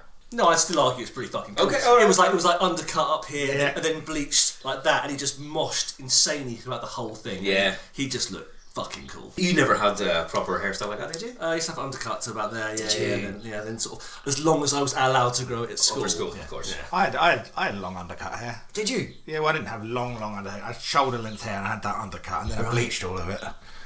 Amazing. Absolutely brilliant. Ah. Uh, so this was out in June 1990. It only peaked at number 19 in the UK charts, but it got to number four in the States. I'm assuming there's a re-release after right here, right? No, I think that was. I, I, oh, I, I presume that was at the time. I don't know. I was surprised to see that as well. Actually, that it. it, it Um, yeah, that survived was there. a big deal for that. Maybe it was. Maybe that was kind of the introduction to the States, and then right here, right now, kicked them up to number one. Yeah. I don't know. But this is probably my favourite Jesus Jones song, I'd say. Yeah, it's mine. It's, it's it's a massive, great pop tune, It's isn't it? beautifully done. um, of all the songs on here, it is the one that is the most of its time in terms of that sound. Mm-hmm. Right. Um, but yeah, no idea. I, it's got the amen break in the middle of it somewhere, isn't it? It's, it's got everything. Yeah. And this, again, whenever I saw him live recently, this was the one that stood out. It's got such a big chorus. Such a cute. That, that little descending bit. Yeah. It's, it's so well done. Love it. D- Does he does he still have the same like vocal affectations in it? I was a bit drunk. Yeah, Couldn't well, tell you. that, that does surprise me. now I love this man. Like that whole, that whole thing, that outsider anthem, feeling like kind of other, Mhm. Yeah. f- f- finding your tribe, kind of. Yeah, those big break beats that run through it, those lovely drum machine fills, uh, and then just that per- like you were talking about the ending before. This song just ends perfectly as well. Yeah. Yeah. Yeah. so good, man. So th- th- I love this song. I've, funnily enough, this was one of the songs when you know when iTunes first became a thing, and you were Yeah. like, "Oh, hang on a minute, you oh, I can get these songs and I can just have them." Mm-hmm. This was like the this was one of the first songs I was like, "Oh, okay." I'll buy, one of the first songs I digitally bought as a single. really? Yeah, I was like, okay, "I really want this song. and I don't have it." Brilliant. I don't know about you, I'm surprised how much Dave likes Jesus Jones. I'm stunned. I was expecting a slating from the Totally. I start. thought I'd be making the case for Grebo. We're arguing again. He's going, no, I like that one. Yeah, I like that one. Oh, that's amazing. Yeah, I mean, I yeah, I mean, I, And I say Grebo, but this is pop, isn't it? Well, this is this is definite pop. I, I, you know, I. No one is more surprised at how much I like this than I am. Again, this is this makes the case for listening to these albums a few times. Because, Uh, I got up to li- I think like listen number five today, and I was like, oh, I'm really into Yeah. a lot of this. Yeah, I- you know, it's, it's always something to Tremendous. talk about, but yeah. Because normally I find that, I mean, as you mentioned on a previous episode, it's so hard to go back to stuff you might have missed. It just doesn't. Yeah. You know, you, you've, you've, missed, you've lost the moment. Yeah, it doesn't resonate in the same way. And I, and I will say that I mean that is my overriding thing with this as well. I, I do like this, but it does. No matter how much I like it, it does feel like a missed opportunity to me. I do. I do go. Uh, like thi- this is probably the missing link record. This this particular record. Had I had this, I see. and I wanted it at the time. I just, but you know, you just you'd only have so many records, you know. And I, Mm. there was other stuff that I wanted more. And I reckon if I had had this, I pr- this probably would have opened up because I, I know exactly what I'd have done. I'd have gone into that uh, thanks or the influences thing that you mentioned, Mm. and I'd have been, oh, what's this? Because that's what I did with hip hop. That's how that's how I kind of grew with hip hop. I'd Yeah. get an album, go through the sleeve notes, okay, try and get whatever I could, and I'd have probably done the same with this. So this this record is probably the reason that I have the relationship with indie music that Right. I do. That's- that- that's, which is that's such a strange thing to think about. And have you listened to any of their other albums? Jesus Jones. hmm. No, I, I will though. I will. Listen now. to Liquid, Liquidize is really, really good. It's not there's not nothing like the variety on here. Yeah. Mm. Uh, but it's that trust me sound, uh, but a bit cooler, and you can kind of almost hear Ollie's being pulled. Popped. yeah. I think you- I think you find you popping on. Uh, yeah. Idiot. um, yeah. All right. Cool. So right. So we we're we're three for three on that one, are we? Yeah, oh, Yeah. mate, that's that's one of my favourite bits. Absolutely brilliant. I am- love it, love it, love I it. would say that's my high point on the record as Yeah. well. So where are we? We've so just now done- up, up to track eight, which is Welcome Back Victoria.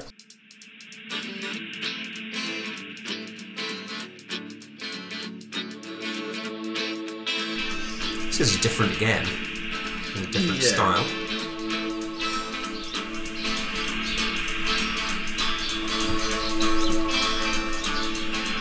The, the, there's a problem with this song, but once I heard it, I couldn't get past.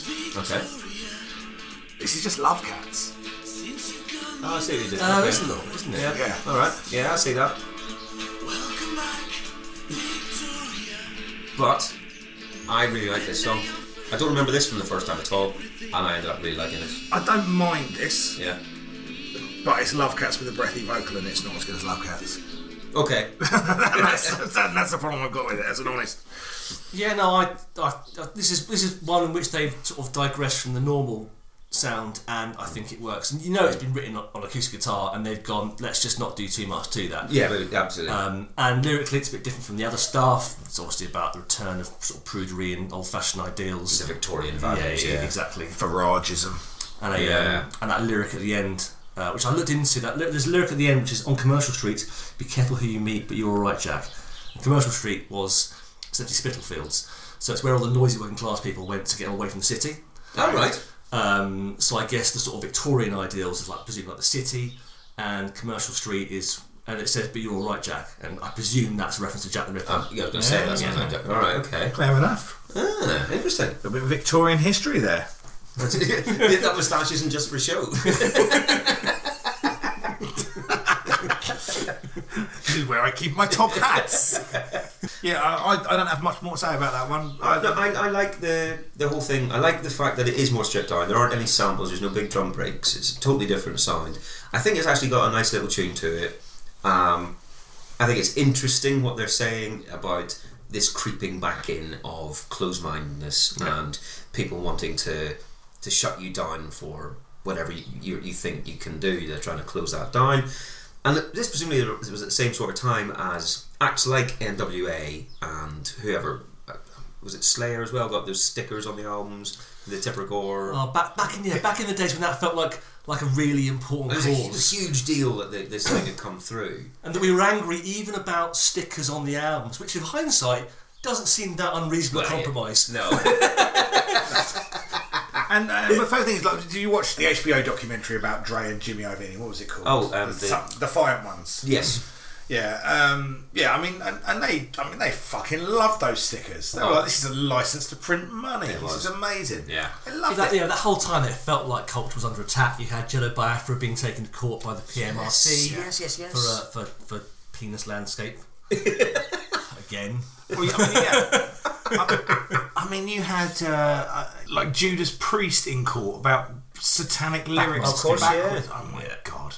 Yeah, but it, there was a lot of that sort of thing. So I'm not saying this was a an answer to that, but this was all going on at the time. Th- That was Yeah. part of the cultural soup. yeah, and uh, yeah. Uh, uh, also, there was a um, yeah, there was a generation gap at that point, which Yeah. there probably isn't to the same degree now. Yeah. in terms of culture. Um, so, so you, yeah, there was a sense that you were defending culture from older people. Yes, indeed. Well, this is another one where I thought there was the "We are the future," um, so stop trying to impose your views on Yeah. us. And, what, and, what, and, what's, and what's quite interesting now is we almost have a, a you know kind of a, a vaguely uh, similar problem from a completely different perspective at the moment with uh, and I'm, I'm not getting into the whole kind of free speech versus identity All right, yeah. politics conversation but there is definitely you know definitely a whole conversation about whether the, the uh, uh, ability to police ourselves on the internet is just basically virtue signaling and Well, I think that's why it's become. It's been very difficult to have that debate in modern times because the vocabulary that we use is from this era when it was simply you're telling us what you, what we can't say. You're the baddies, we're the goodies, Mm. and there's a point at which our generation have become the older generation because we, you know, that sacrosanct idea of free speech now there's a genuine case for saying actually it's not quite that You- simple. yeah, you can't say Uh, it, and this is but- this yeah this, is, this harks back to simpler times. Absolutely, and and, and there- and there was a conversation. It's all about the nuance, which is about okay, right? Well, you know, I still want to be able to speak freely, and I want the the I want the the context that words are said in to be important. Whereas there are certain you know certain kind of forms where it's like okay, well, anything you say, you're going to get jumped on and taken out of context. And, so- and, I, look, I'm- and I am not I'm not the kind of the libertarian free speech advocates. That's not really where I come from in this conversation. But uh, I, I find the the inability to communicate at the moment with all of the communication tools available is quite interesting. I think that's uh, anyway. That's that's probably too deep for our fucking podcast about pop music and farting. But It's not just because you fart in it doesn't mean the podcast is about farting. podcast, Simon. I think you'll find it's about whatever I want it to be. anyway, that. right. yeah. I, Okay, so so Dave not so keen Uh, necessarily. Like I say, I, I don't I, I don't hate it, but I you know it- it- blah. yeah, that, that's not my favourite one on there. That's not- So if they're gonna insist on having like a change of pace Mm-hmm. and they can't make any more right here right nows, then yeah okay fine go for it. yeah, I, I, I do. I like this one. I think it's, it's works very well. My only issue with I'd like it if there was a bit more of a payoff because it does rise and rise, and there's kind of a an, an end bit where it builds, but it doesn't really it doesn't properly crescendo for me. It, it goes up and up and up and then just stops. But it, for the bit that's there, I actually really enjoy. It's a, it's a festival campfire acoustic guitar Yeah. song that's been you know produced. And let's point out that if anyone ever comes to a festival with us, is around our campfire and brings an acoustic guitar. God. That, that acoustic guitar is going to become part of the campfire. Yeah, that's never worked well for anyone that's Go come fuck past our side. yourself. Yeah, can't, can't, yeah, don't, Oh god, don't, that really yeah. In fact, I think I've been there when that's been attempted. don't, don't, don't start that shit. Don't come around with your hippie shit. Don't do it to me. Don't. Like, I mean, my friend Craig put his fist through someone's bongo once. It was the happiest moment of my life. Shout out to Craig. right, Craig. Uh, Fucking psychopath. Right, we love him. Right, okay. okay. Let's. Is, is it singles time? Yes, indeed. Yeah, that's track eight of eleven we've done. So let's take another break and go into the top ten singles for this week. We're singling, baby. Go ahead, baby. Top ten singles for this week, and there's some good stuff in here. There's some absolute fucking crap. Number ten. Let's start off with a particularly shit one.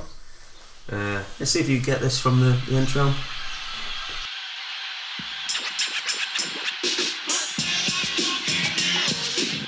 I just uh, play that funky music by Vanilla Ice. Yes, it is. And this is utter, utter dog shit. Um, I listened to this just because it was part of this and I was going to have to play it. Oh, is this better than I remember? It's much, much, much worse. Of course it is. It's terrible. It's, like, it's- Yeah. Like they wouldn't have even played that in your pantomime. But Ice Ice Baby is the only hip hop song to which my wife knows all the lyrics. Good grief. Yeah. Good grief. Shout out to Becca, who is sitting, well, within hearing distance, but we won't. berate- Becca, could you come in here and do all the lyrics to Ice Ice Baby for us? Absolutely not a chance. Uh, all right, let's do, let's do, do between us. All right, stop, collaborate, and listen. I said, Becca, got a brand new. Trouble. you just go, you're going to shit now, is that it? I've got a habit of doing it. It's all right. Number nine. I'm not even going to play this. Rick Astley's Cry for Help. Anyone remember that at all? I mean, that writes itself. Oh, oh, it's too many inappropriate jokes. I, wi- I wish he had succeeded. Your mind just goes racing. You're like, look, it's right there on the table in front of me. There's nothing that doesn't need anything else. Yeah, I don't remember that one bit. I mean, not, neither does he. Yeah, I suspect he doesn't play that as part of his greatest hit tour. Oh, his greatest hits tour is him playing uh, "I'm Never Gonna Give You Up" eight times, Yeah. and then pretending to play something else, and then cut into a video of him doing that. It's him literally rickrolling an entire audience. Uh, all right, number eight though, and we did mention this. Oh, the here's bit- it, the so bit- Yeah. And I remember loving this. This was the first time I'd ever heard that riff. 'cause I was, didn't I was know going Smiths- to say that's the main reason to love it, really, isn't it? It's a good pop song, though. Oh, yeah, terrific. Yeah. I mean, how did the Smiths let them get away with this? They must have. It is, I mean, this was recorded in 1998. This was before people really were clamping down on it. It was Well, on the we've- cusp. No, we've just had that conversation about that Prince song, so. Do you know what I mean? But it was true, I don't know. Yeah, and we're not talking about uh, you know a sample that's been played around with or messed or chucked in the middle of a song. It's the song. It is the entire song, yeah, yeah. Mm. but that's. That's. That's the harder thing to pass, isn't it? Yeah, sure. Well, exactly. I, yeah, don't know. I, Oh, right, I- sorry. Uh, you're, uh, I thought you were arguing against me. I'm, sorry, I'm used to dealing with this fucker. Can you name me any other Soho songs? No. Of course not. No. Of course fucking not. No, uh, one hit wonders realistically, but I think that's a terrific. That's one of the ones that if you if you were watching, uh, do you remember 1991? You know, Talking Heads one with uh, probably Stuart McConey spouting on about something. Soho is a perfect one for that. Yeah. Well, they, they, they do a, f- a- a- a, uh, sci-fi film, and someone travels back to 1991, and that's playing in the background in the Uh-huh. blockbuster video. Yeah. Yeah, I've just Yeah, seen I, mean, Captain I- Marvel. I think with a song like that, you've got a danger in the same way if you do if you make it with a cover. That if you make it with a song that is essentially someone else's song, Hmm. it sort of doesn't mean that everyone's going to like your next song because it wasn't really you that they loved particularly. So That's, yeah. It's a very little true. something we call the credit to the nation effect. yes, Yeah. No, call it, that's- call it what you want. I'll call it a one-hit wonder. Uh, number seven. And this, that's fucking 1990s as hell, all hell. it's just got oh yeah. oh my god, this is so bad. Oh, wait, I know what this is. As Oh, well. you'll, you'll definitely know it. Oh, I love you, love you. Um, oh. Oh, what is this? Um, oh, is this Kylie Minogue? Yep. Um, That's definitely Kanye. Yeah, it's that PWL like Oh, Yes, um, factory made. What's the word? Um, that better than that you know, disco is it? sound. No, it's um. No. High energy. That's, Yeah, that, yeah, that's their sound. yeah, isn't it? yeah, yeah. What's the song called? What do I have to do? Oh, I don't even remember that one. What do I have to do to get it through to you? Oh, I do remember that now. Nicely delivered. Uh, Thanks very much. Oh, I didn't know you What sing. do I have to do to make you love me? Love me. Oh, I'm sorry. You've, you've, yeah. Yeah, I fucked it. Uh, number six, though. This is classic. You, you'll absolutely know this straight away.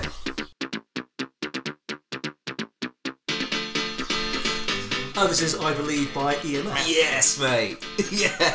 This is the- this is a good song. Indeed. Yeah, I, I've got the 12 inch of this. I really enjoyed it. See, yeah. I mean, EMF were an interesting one because they were they were they were connected to Jesus Jones in the sense that the sort of snooty Jesus Jones fans, we'll call them me, right. for the sake of argument, Yeah, we'll call we're a them bit like size. "Oh, EMF with their you know pop Jesus Jones sounds, Uh-huh. like Jesus Jones of thrash metal. oh, yeah, they're the sell outside. Because they had one massive hit. Exactly. Yeah. Yeah. Now, I believe, I think it's a great, great tune. Yeah. But it was, I mean, I'm serious, it's trite to say it now, but it was so bizarre that they had Unbelievable and then I Believe.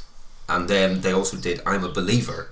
With, they did, yeah, With with Reeves and Reeves, Mortimer. yeah. Yeah, it's like, mate, you've got a, a very narrow path you're applying here. You're going to run out of titles very soon. Number five, I couldn't find on Spotify, but that's okay because it's by uh, Praise Only You, and it's another one that sounds like Enigma. It's um, it's boring, boring shit. no, move and, on. And it was on Pure Moods. Pure me. Number four, Rage is a mood. anger is an energy. Anger is a gift. Oh man, a total aside here. Public Image Limited played in Northern Ireland a couple of years back now, and if you if you know your geography in Northern Ireland, you got Belfast. Which, of course, we all do. Of course you do. If Brexit tells you anything, it's, it's over here. You literally know nothing and care nothing about your nation and its descent into war. Yeah. Uh, you got so Belfast, and then to be honest, the rest of the country is mostly just fields. There's pockets of whatever. Um, but about ten miles outside of Belfast, there's a place called Bangor, which is where my gran lives. It's some some bits. Chris's grandmother. And there's uh, like, there's literally nothing going on. I'm going to take longer.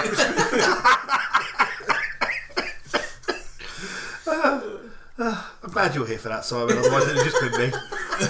so carry on. So there's, there's Bangor is not the sort of place where anything interesting happens. Uh, it's a little seaside.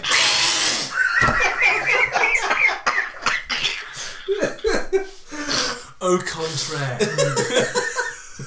Oh, fuck it out. Oh. but for some reason, Public Image Limited, uh, the promoters decided to have this gig in Bangor as opposed to in Belfast. There's In a, just a big park in Bangor. But I swear to God, the only reason they did it, they decided to do that, was so they could have their posters, big uh, PIL logo, John Biden face, tagline, Bangor is an energy. Wow.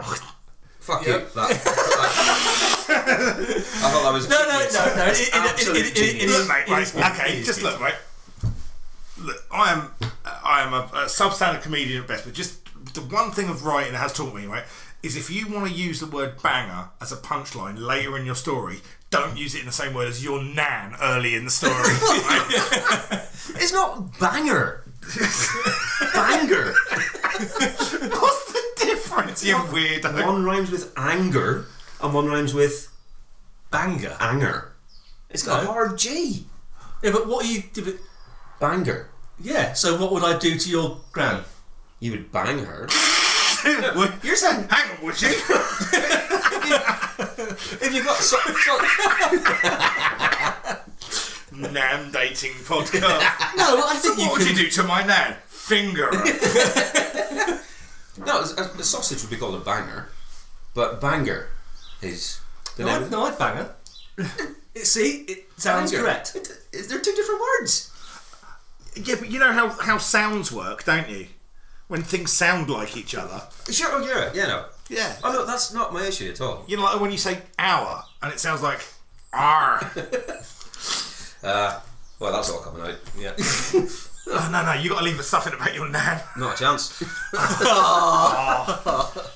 um, You'll start a new podcast.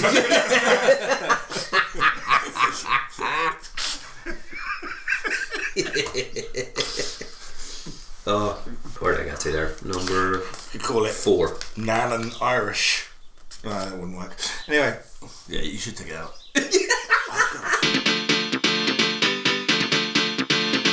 right, what are we doing now? Okay, number four. I do remember this being a pretty big one at the time.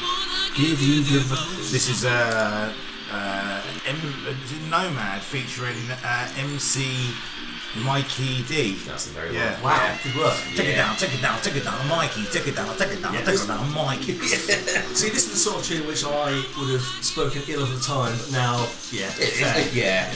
Oh, absolutely. I thought this was awful. Yeah. Back then. Oh, I liked this at the time. Yeah. Yeah, No, yeah, I I- liked it. No, I like this, and I still like it. Take it down, I take it down, I take it down, I'm Mikey. Take it down, I take it down, I take it down, I'm Oh, Mikey. No, no. I'll tell you what is fucking dreadful is the next one. I remember this very well. Oh, Oh, as it grew, um, wiggle it. Yes. Wiggle it by. Uh, wiggle it by two in a room. Yes. see, this, that's classic 90s dance rap. Yeah. It's, it's the same- it's exactly the same rap as you get on Snap Records. Uh-huh. and- CNC Music Factory. Yeah. Uh huh. Wiggle it Dread. just a little bit as it grooves. Yeah. Awful, yeah. It is j- terrible. Uh, number two is even worse.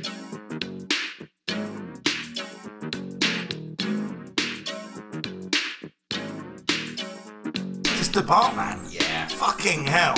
Do the bar man. Do the Bartman. Yeah. Yo, hey, Yeah. what's happening, dude? Shocking. Yeah, you see, yeah, see, I never saw The Simpsons this time, so it was a, it was a, All it right. was a big craze, completely detached from anything I had seen. Yeah. It just, Well, it was just at that point. It was just merch and marketing. yeah, marketing yeah, everywhere, it was in America, I guess. Yeah, well, you, you may notice in that t-shirt, in the t-shirt I'm wearing, in that skateboarding photo that came out of me yesterday, is a Homer Simpson t-shirt. Is that right? Yeah. Okay. Nice. Nice. Um, and this is the one I'm pretty sure. Didn't people say this was written by Michael Jackson? Yeah. Yeah. And when it gets to the chorus, it is pretty obvious. Let me see, skip to that. I mean, and let's let's uh, let's look for the clue in the title. Check it out, man. What, man? Yeah, it's kind of very uh, the way you make me feel. Yeah. Kind of, uh, So it's called Do the So, bar. and Bartman was a child, and the song Yeah. called "Do the Bartman." Uh-huh. Mm-hmm. How do we never see this coming? Mate, we didn't we didn't notice that it Novel. was PYT pretty young thing. I mean, oh, yeah, well, that is true. I mean, he was, you know, he's, I mean, he wrote the word "dangerous" on his album cover. And, and bad. Yeah, Uh, number one, though. Now, this is a fucking brilliant song. KLF, yes. the Colonel. This is yeah, this is 3 a.m. This is such a I, shame. lo- I love a bleep. Oh Like that. yeah. Yeah, this. I- that's- what I love is I, I love like they brought their own crowd noise. It's like, yeah, what we need is- Just in case you don't know what to do, this is what you do. Yeah, uh, yeah. That's yeah, the exact. they are brilliant. And you know, they're just the fact that you can't get their songs and the fact that they've just yeah, there's no there's no back catalogue anymore. It's just Oh well, It's this, that you wonderful. couldn't go out and buy a. No, No, no, that's no their, their thing was they, they announced their retirement, and at that point they destroyed all existing physical copies, and that's why you can't buy anything new. Nothing can be re released. Nothing's on Spotify. Really? Well, I mean, th- there are a couple. Obviously, uh, we've had it before where I couldn't play a KLF song because Yeah. it wasn't on Spotify. This is on like a '90s CD best of or something. So I'm guessing that label has Maybe a it right already to it. been licensed. Yeah, Yeah. at that point. How seedy is it? So. um, I didn't realize that they even destroyed like all the master tapes and everything. Then no, I, I bet they haven't destroyed the masters. All right. I mean, do you reckon they destroyed? I mean, I suppose they fucking burnt a Burnt a million. million quid. Did they actually burn a Wow. million quid? they burned a lot of money. on it, Um, but- I choose to believe they did because I, I love that Right, sure. particular act. Well, okay, so that, that's your top ten. Um, that's an up and down top ten. You've got dreadful shite like Vanilla Ice, uh, Rick Astley, Two in a Room, but you've also got Soho, E EMF, KLF. I'm not sure. I mean, I mean, am not sure we're was- putting Soho in the right. Oh, no, I think as, as a an alternative, it's, it's, it's an indie, in inverted commas, track coming through. It's very it's so ninety one. I mean, is I believe the only track on there with an actual drummer? It's entirely possible. Yeah. And let's face it, that's mostly drum machine as well. Yeah. yeah. Interestingly, that's a lie. another tape. Oh, he's right? got another tape. tape. Um, I feel. Why, I, I feel like I should have bought a bag of Have you, stuff. have, with have you me. still got any of the tapes that like that, that maybe I made you or anything like that? Uh, probably. I've got. I, I, if people made me tapes, I've usually got them kept. Um, I made a tape for again. I've said it. I was in the circus, and on Saturdays we would uh, practice in this big hall, a church hall, and we would have my little tape player playing whatever. And I would make tapes for the circus. And I would, tr- I would try not to be too much of a dick and just put on stuff I liked. I would try and put on some hits of the day, right? I made this one in I think it was, would have been January or February 1991, and I had just got some sort of best of hits 90 thing or whatever for Christmas. So track listing on this, I believe EMF, Wiggle It, Two in a Room, Do the Bartman, The Simpsons, Jesus Oh, Christ. yeah, Crazy by Seal, 3 AM Eternal, KLF, X Y and Z, Populate Itself, Yeah. Gonna Make You Sweat, CNC Music Factory, Vogue, Madonna, Wash Your Face in My Sink. This is pure 1991 That, right I mean, there. that absolutely is, man. And what, and what would you do while you listen to this? Would you just sit around and work, talk about why you weren't getting laid? Well, at 15, that was why I wasn't getting laid. Oh, because you're 15. Yeah. And a law-abiding citizen. Mate, you should come to my school. Or gone, gone to the club in Luton with Dave. yeah, yeah. Hung around the Radio 1 offices. Oh, hindsight, eh? For- Can I just make it clear for legal purposes that no one who's a part of the Pop Collaborate and Listen podcast uh, is making any real legal challenge on uh, Adrian Just. Adrian Just, as far as we are aware, has never interfered with children. No, in fact, all he's actually done is give me some records. Yep. And this is what's happened to him. Yeah, no, that's his I- fault. No free lunch though, mate, is there? Uh, top ten there, and yeah, like I say, up and down. Only a, a couple I could see outside of the top ten in this week that were of any note. Peaking at number forty-nine is that Petrol Emotions tingle. Any? of you- I'm, I mean, I'm amazed that that's something you picked No, out. I think I, I think my petrol emotion was um, sort of part of that kind of semi left of centre rock that maybe I was a little bit too young for when they had their moment. I Right, think. and uh, also I think because there was an Northern Irish link to the band, it was they're probably bigger in Belfast than they were the rest of Yeah, they were, the uh, yeah I, country. think that, I, I kind of associate them with like Crazy Head and Diesel Park West and those. Sort Yeah, of, they're more like that. Um, picking at number seventy this week, and Sai, you'll get this. Us throwing losers. Yes. Counting backwards, throwing music. This is a brilliant song. Yeah, I love yeah, it. Love Great it. album. Absolutely love it. hmm Uh, peaked at seven. I didn't even think it would have got top hundred. If I'm honest, that single. I'm surprised it broke anything. But No, it did at all. no, but I, it's still it's still that first week of release stuff, and it's the first. True. I, pres- I Top think it was the 40. first single off that album It as was, well. yeah. So Yeah.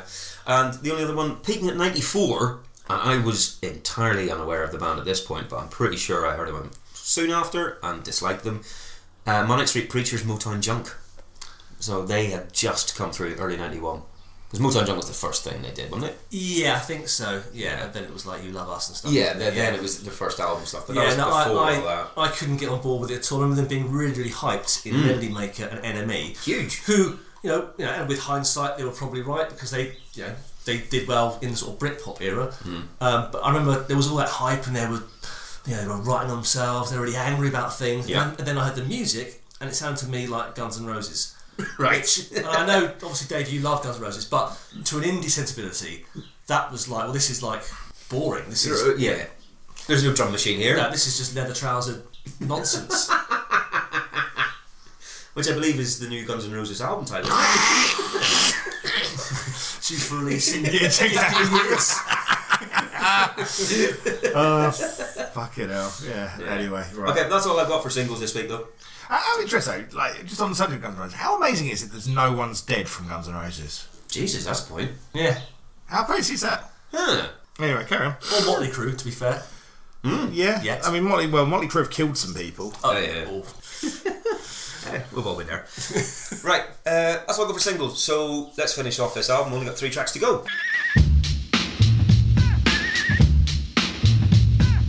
Okay, so next track is two and two. Yeah.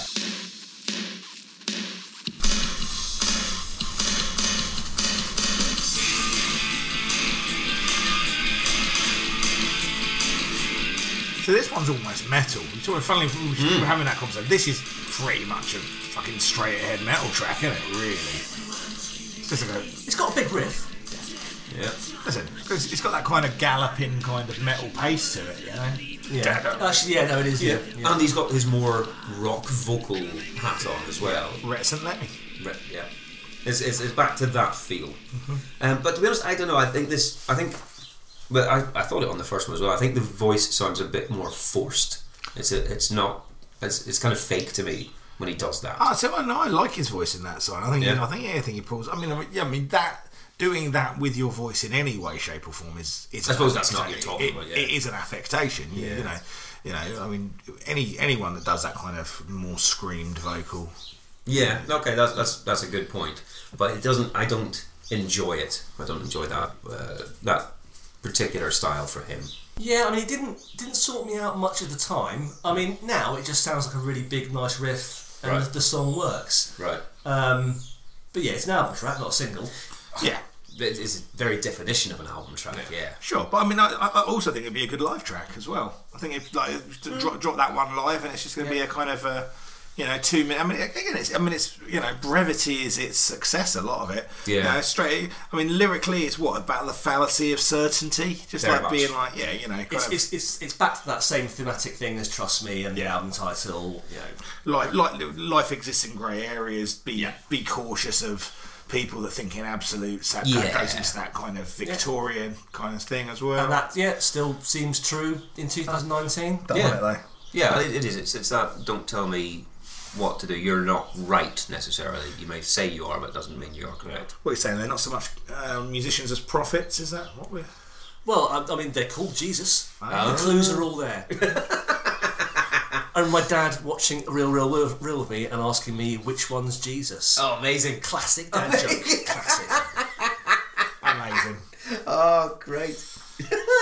okay, well, this I think you're right. I think this probably would be a good one live because it's all right. Everyone down the front, start throwing yourself around the place. It's it's for the 16 year old fans in there.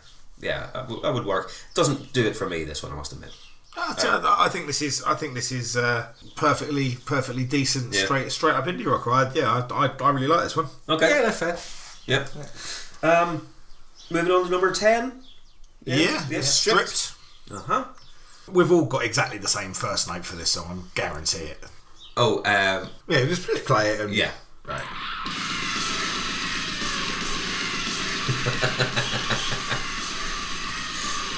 Yeah, we, we must all.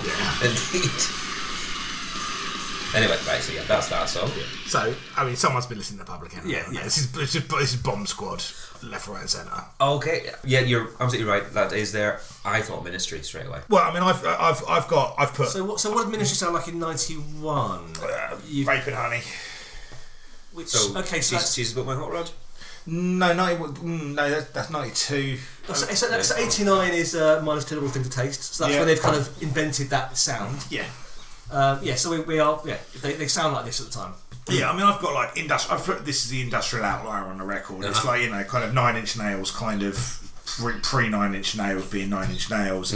You know, you've got the whole industrial like revolting. Like Al Jorgensen's doing his thing, revolting cocks are a thing. KMFMD, sorry, KFMDM. Yeah. I can never fucking get that right when I say it. Um, yeah, all that stuff is is out there. But yeah, very much kind of you know that, that sample heavy laden production. It just sounds like Bomb Squad to me. I yeah, see. I, I, I totally agree. I don't know. I don't know if I'd say it's indebted to industrial because I think those two, you know, th- those two sort of exist at the same in parallel because you've got the you've got the effect of the Bomb Squad on UK music Yeah. and on Grebo, and you've got things like Meat Beat Manifesto where it's all sample based. Sure. Yeah. Um, so I think it, they exist. I think the UK side is sli- is a slightly funky, more dance indebted sound, and that to me sounds like this. And there's just so much going on. I would say that the song it's based around seems to have no place in this song whatsoever. It's the production is. I mean, it's two completely different songs. Y- Yeah, But yeah. The vocal on here sounds entirely out of place. Yeah. For for what it's part of. Yeah, I don't, yeah, I, I, I- exactly. I don't quite how he came to the jam or whatever, and went, I've played this, and they went right.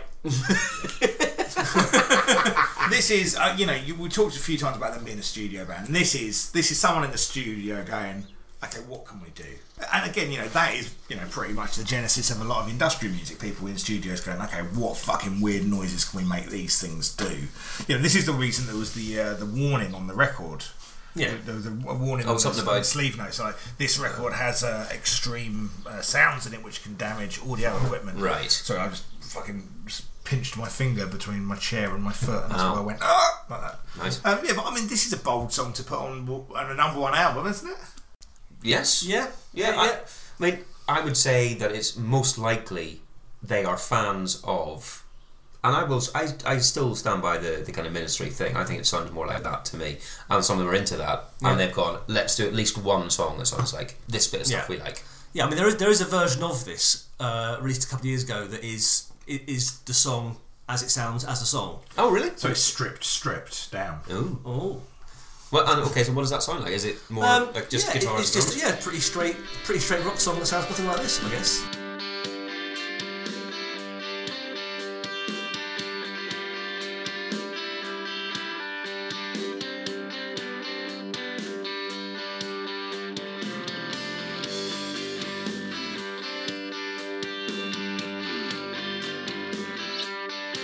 Yeah, so I, I, I mean, I think really now looking back, there's just too much going on to be. It's not, it's not a great song. As much as I am when the break, it's James Brown. Mm. The- the breaks it funky in. drummer again. Mm-hmm. Yeah, when that breaks in, fine. Um, that, that does sound great, but that's that, that's because you know you put that anywhere. Oh, and, mate, and, it- and that it'll, adds sort- it'll sort me out. Okay, sure. Now, I think as a, an overall piece of music, like like you say, Dave, it's it was a bold statement to put it in. It doesn't fit with the rest of it. It is abrasive, and it's probably designed to annoy a lot of people who are going to buy this album because they're not into that. Yeah. But- and this is and this is probably what would have sold the album to me completely. I As, see. as yeah, just as a a little bit of a deliberate contrarian at times. You But know, also- yeah, you know, they appeals to that part of me. Why Yeah, like okay. I, I, I like stuff that is obliquely noisy sometimes. It's all right. It does its job. I'm happy for it to be here. yeah, I would. If, if someone said to me, "Can you put a little compilation of the best songs on there, but the best five songs on this album, this would be lower near it. no, you know, if I try and frame this out as a, as a pop song, I'd be like, okay, you know, I can argue why this isn't on here. As the contrarian little prick that I am, I love the fact that this is on here. I love the fact that they've put this on here. It's yeah, I this this endears me to them no end. It, it feels, I, I like the noisy bit. I just don't want the vocal in there because it just. Oh, you know, I don't like the it- it- vocals. right, I see. I, I think that, yeah, I, th- I think the vocals. It's like if you're gonna do do it, do one or the other. Yeah. if you're gonna do it, do it right. Right. Do it to me. Nice. Said that's a Radio One DJ too, but um, anyway, what? Adrian Just, I keep forgetting his name. Adrian Just didn't do it. He just didn't, Either just say no, and he did to Simon's advances. little slut. You little slut. I was an attractive young man. Still are. There's the undercut. Okay, so final track. Yes. All right. So Blist track number eleven. Nice kind of cymbal ride. Kind of layering up. That's some good kind of slave synth. A- Again, that sounds eight soundtrack synth to me. This is proper Carpenter. Now. Yeah, that bit there, right? The that that er, that reminds me of um, Tara Strength by Mission. Okay. Yeah. yeah. That's Tower of Strength. by the Mission. See what I have to put up with, side every Yeah, time, yeah, every yeah. time. And I, I love that kind of echolocator beep as well. That is much too far forward in the mix as well. It's like, why that's too far. You haven't. Yeah, but I know, but I, I like it there. I, I, I really like that. When I when I listened to this, I thought something else had happened on my computer. Yeah.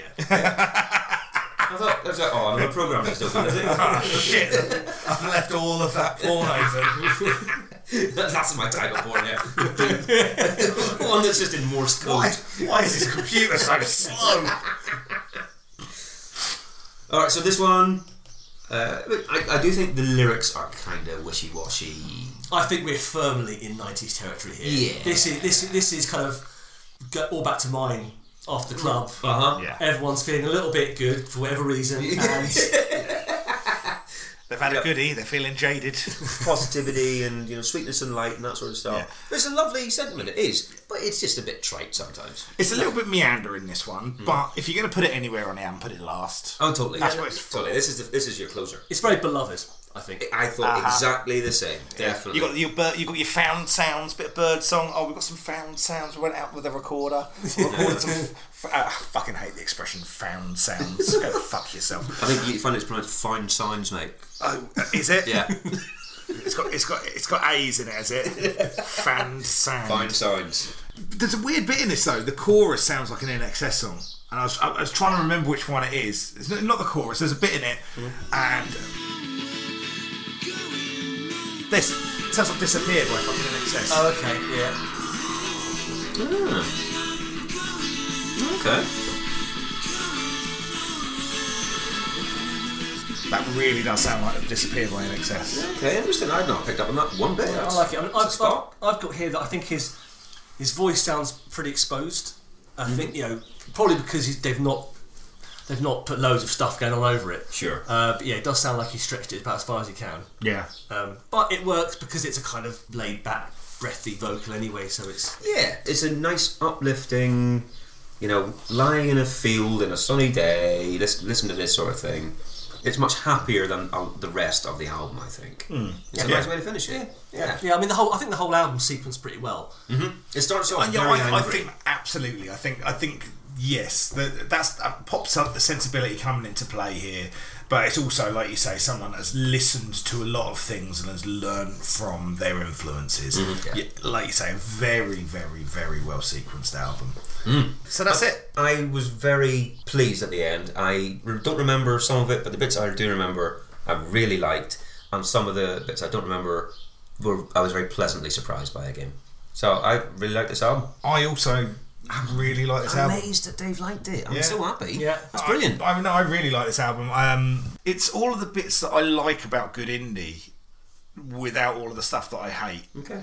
It's you know, it, it hasn't got any of this fucking oh we're swaggering and we're British and we're brilliant fucking dickhead stuff that fucking annoyed me about all of Britpop. Oh yeah, but I think I think we all agree on that anyway. Uh, But and you know, but it, I mean, but I can't, but I can't look past it in the same way that other people. I, I can't give it the pass. Yeah, well, I, I guess to me, this I I was listening to this stuff before Britpop, and then when Britcock, Brit Britcock, when Britcock happened to me, when Britpop happened, In the um, banter. yeah, I went I went running screaming for the fields and the, and the dance floors and away from, from, from all that. Oh, stuff. sure, but you know, like even to contextualise this, we did um, the Charlatans album, and I try to be as even-handed as I possibly can. But like that album is just that s- side of indie to me. It becomes very tedious very quickly because it's. Uh, I, I find a lot of indie very happy to regurgitate the same set of ideas over and over again. You know, uh, and some people get you know a lot. I mean. A lot of people, that I, a lot of my friends, you know, kind of really big into those bands. It's like bands like the Blue Tones, who people absolutely adore, and I just can't get past the lack of I mean, I- innovation. I, live in the north of England where that stuff is really big still. The Cortinas, that there's a really big crowd for it. But I, you know, I don't understand why a young person would form a band and want to play that kind of music. I just don't. I don't understand. The, I don't understand why. You know, old men might want to get nostalgic in a field and have those those chords that resonate emotionally with you. I get that, but I don't understand why a young person would, would pick up a guitar and want to sound like the Charlatans. There was an interesting thing about the Charlatans at the time that they referred to by Melody Maker as everyone's seventh favourite band. That's nice. With all their readership liked them, but "Oh, they were no one's favourite band, Right. or even the top six. but, but the thing is, they probably had more number one albums than any other band out of that indie genre. There's going to be two more that we're going to have to do. Yeah, they, they, they, they had a Oh, really? they had, th- uh, th- had three number one Wow. Se- self-titled and telling stories, both number one in the nineties. wow. crazy. Both really good albums. Yeah, we'll see. That's- uh, yeah, anyway, I, I like this because it's full of ideas and it's full of youthful exuberance and it's full of people that are going against the grain and not giving up. But they're also doing it with a pop sensibility. Right. Um, it, it, it's yeah, it's kind of almost a meeting of two worlds that I really love, which is kind of slightly anarchic, kind of countercultural stuff and uh, and pop music. Uh, and yeah, I just I'd have really liked to have had a pint of cider and black and go at some mushrooms with you lot probably. It would have probably been a wonderful time. Or a little kind. I'd, I'd have probably liked to have sat on the top of a of a mini ramp while you lot were much better at skateboarding than me. Do you know what I mean? It was just what. Yeah. This does give me a little kind of bit of low melancholy because I'm like I, I probably would have enjoyed a lot of these records at it. the time, and I could have there's probably a few experiences that would have been more distinctly. Eng- the, the problem is right. There's a joke amongst my friends, right? As you as you all know, Mm-hmm. where it's you know it's, it's it's the line from Alan Partridge, and it's just to kind of paraphrase. It's like oh, this is Dave. Dave likes American things Okay. and I have all I've always been a massive like Yankophile, you know, and stuff for me was always by default better because it came from America it was cooler and Yeah. unknown, yeah. more other. And I think that you know, and I think that kind of did influence my early taste. And I did, and that's yeah. I- I don't have many musical regrets. I mean, I've got some Dog Eat Dog albums. that I'm not proud of. Albums. Yeah, yeah, yeah. Who knew? I think I've got the I think I've got the first EP as well.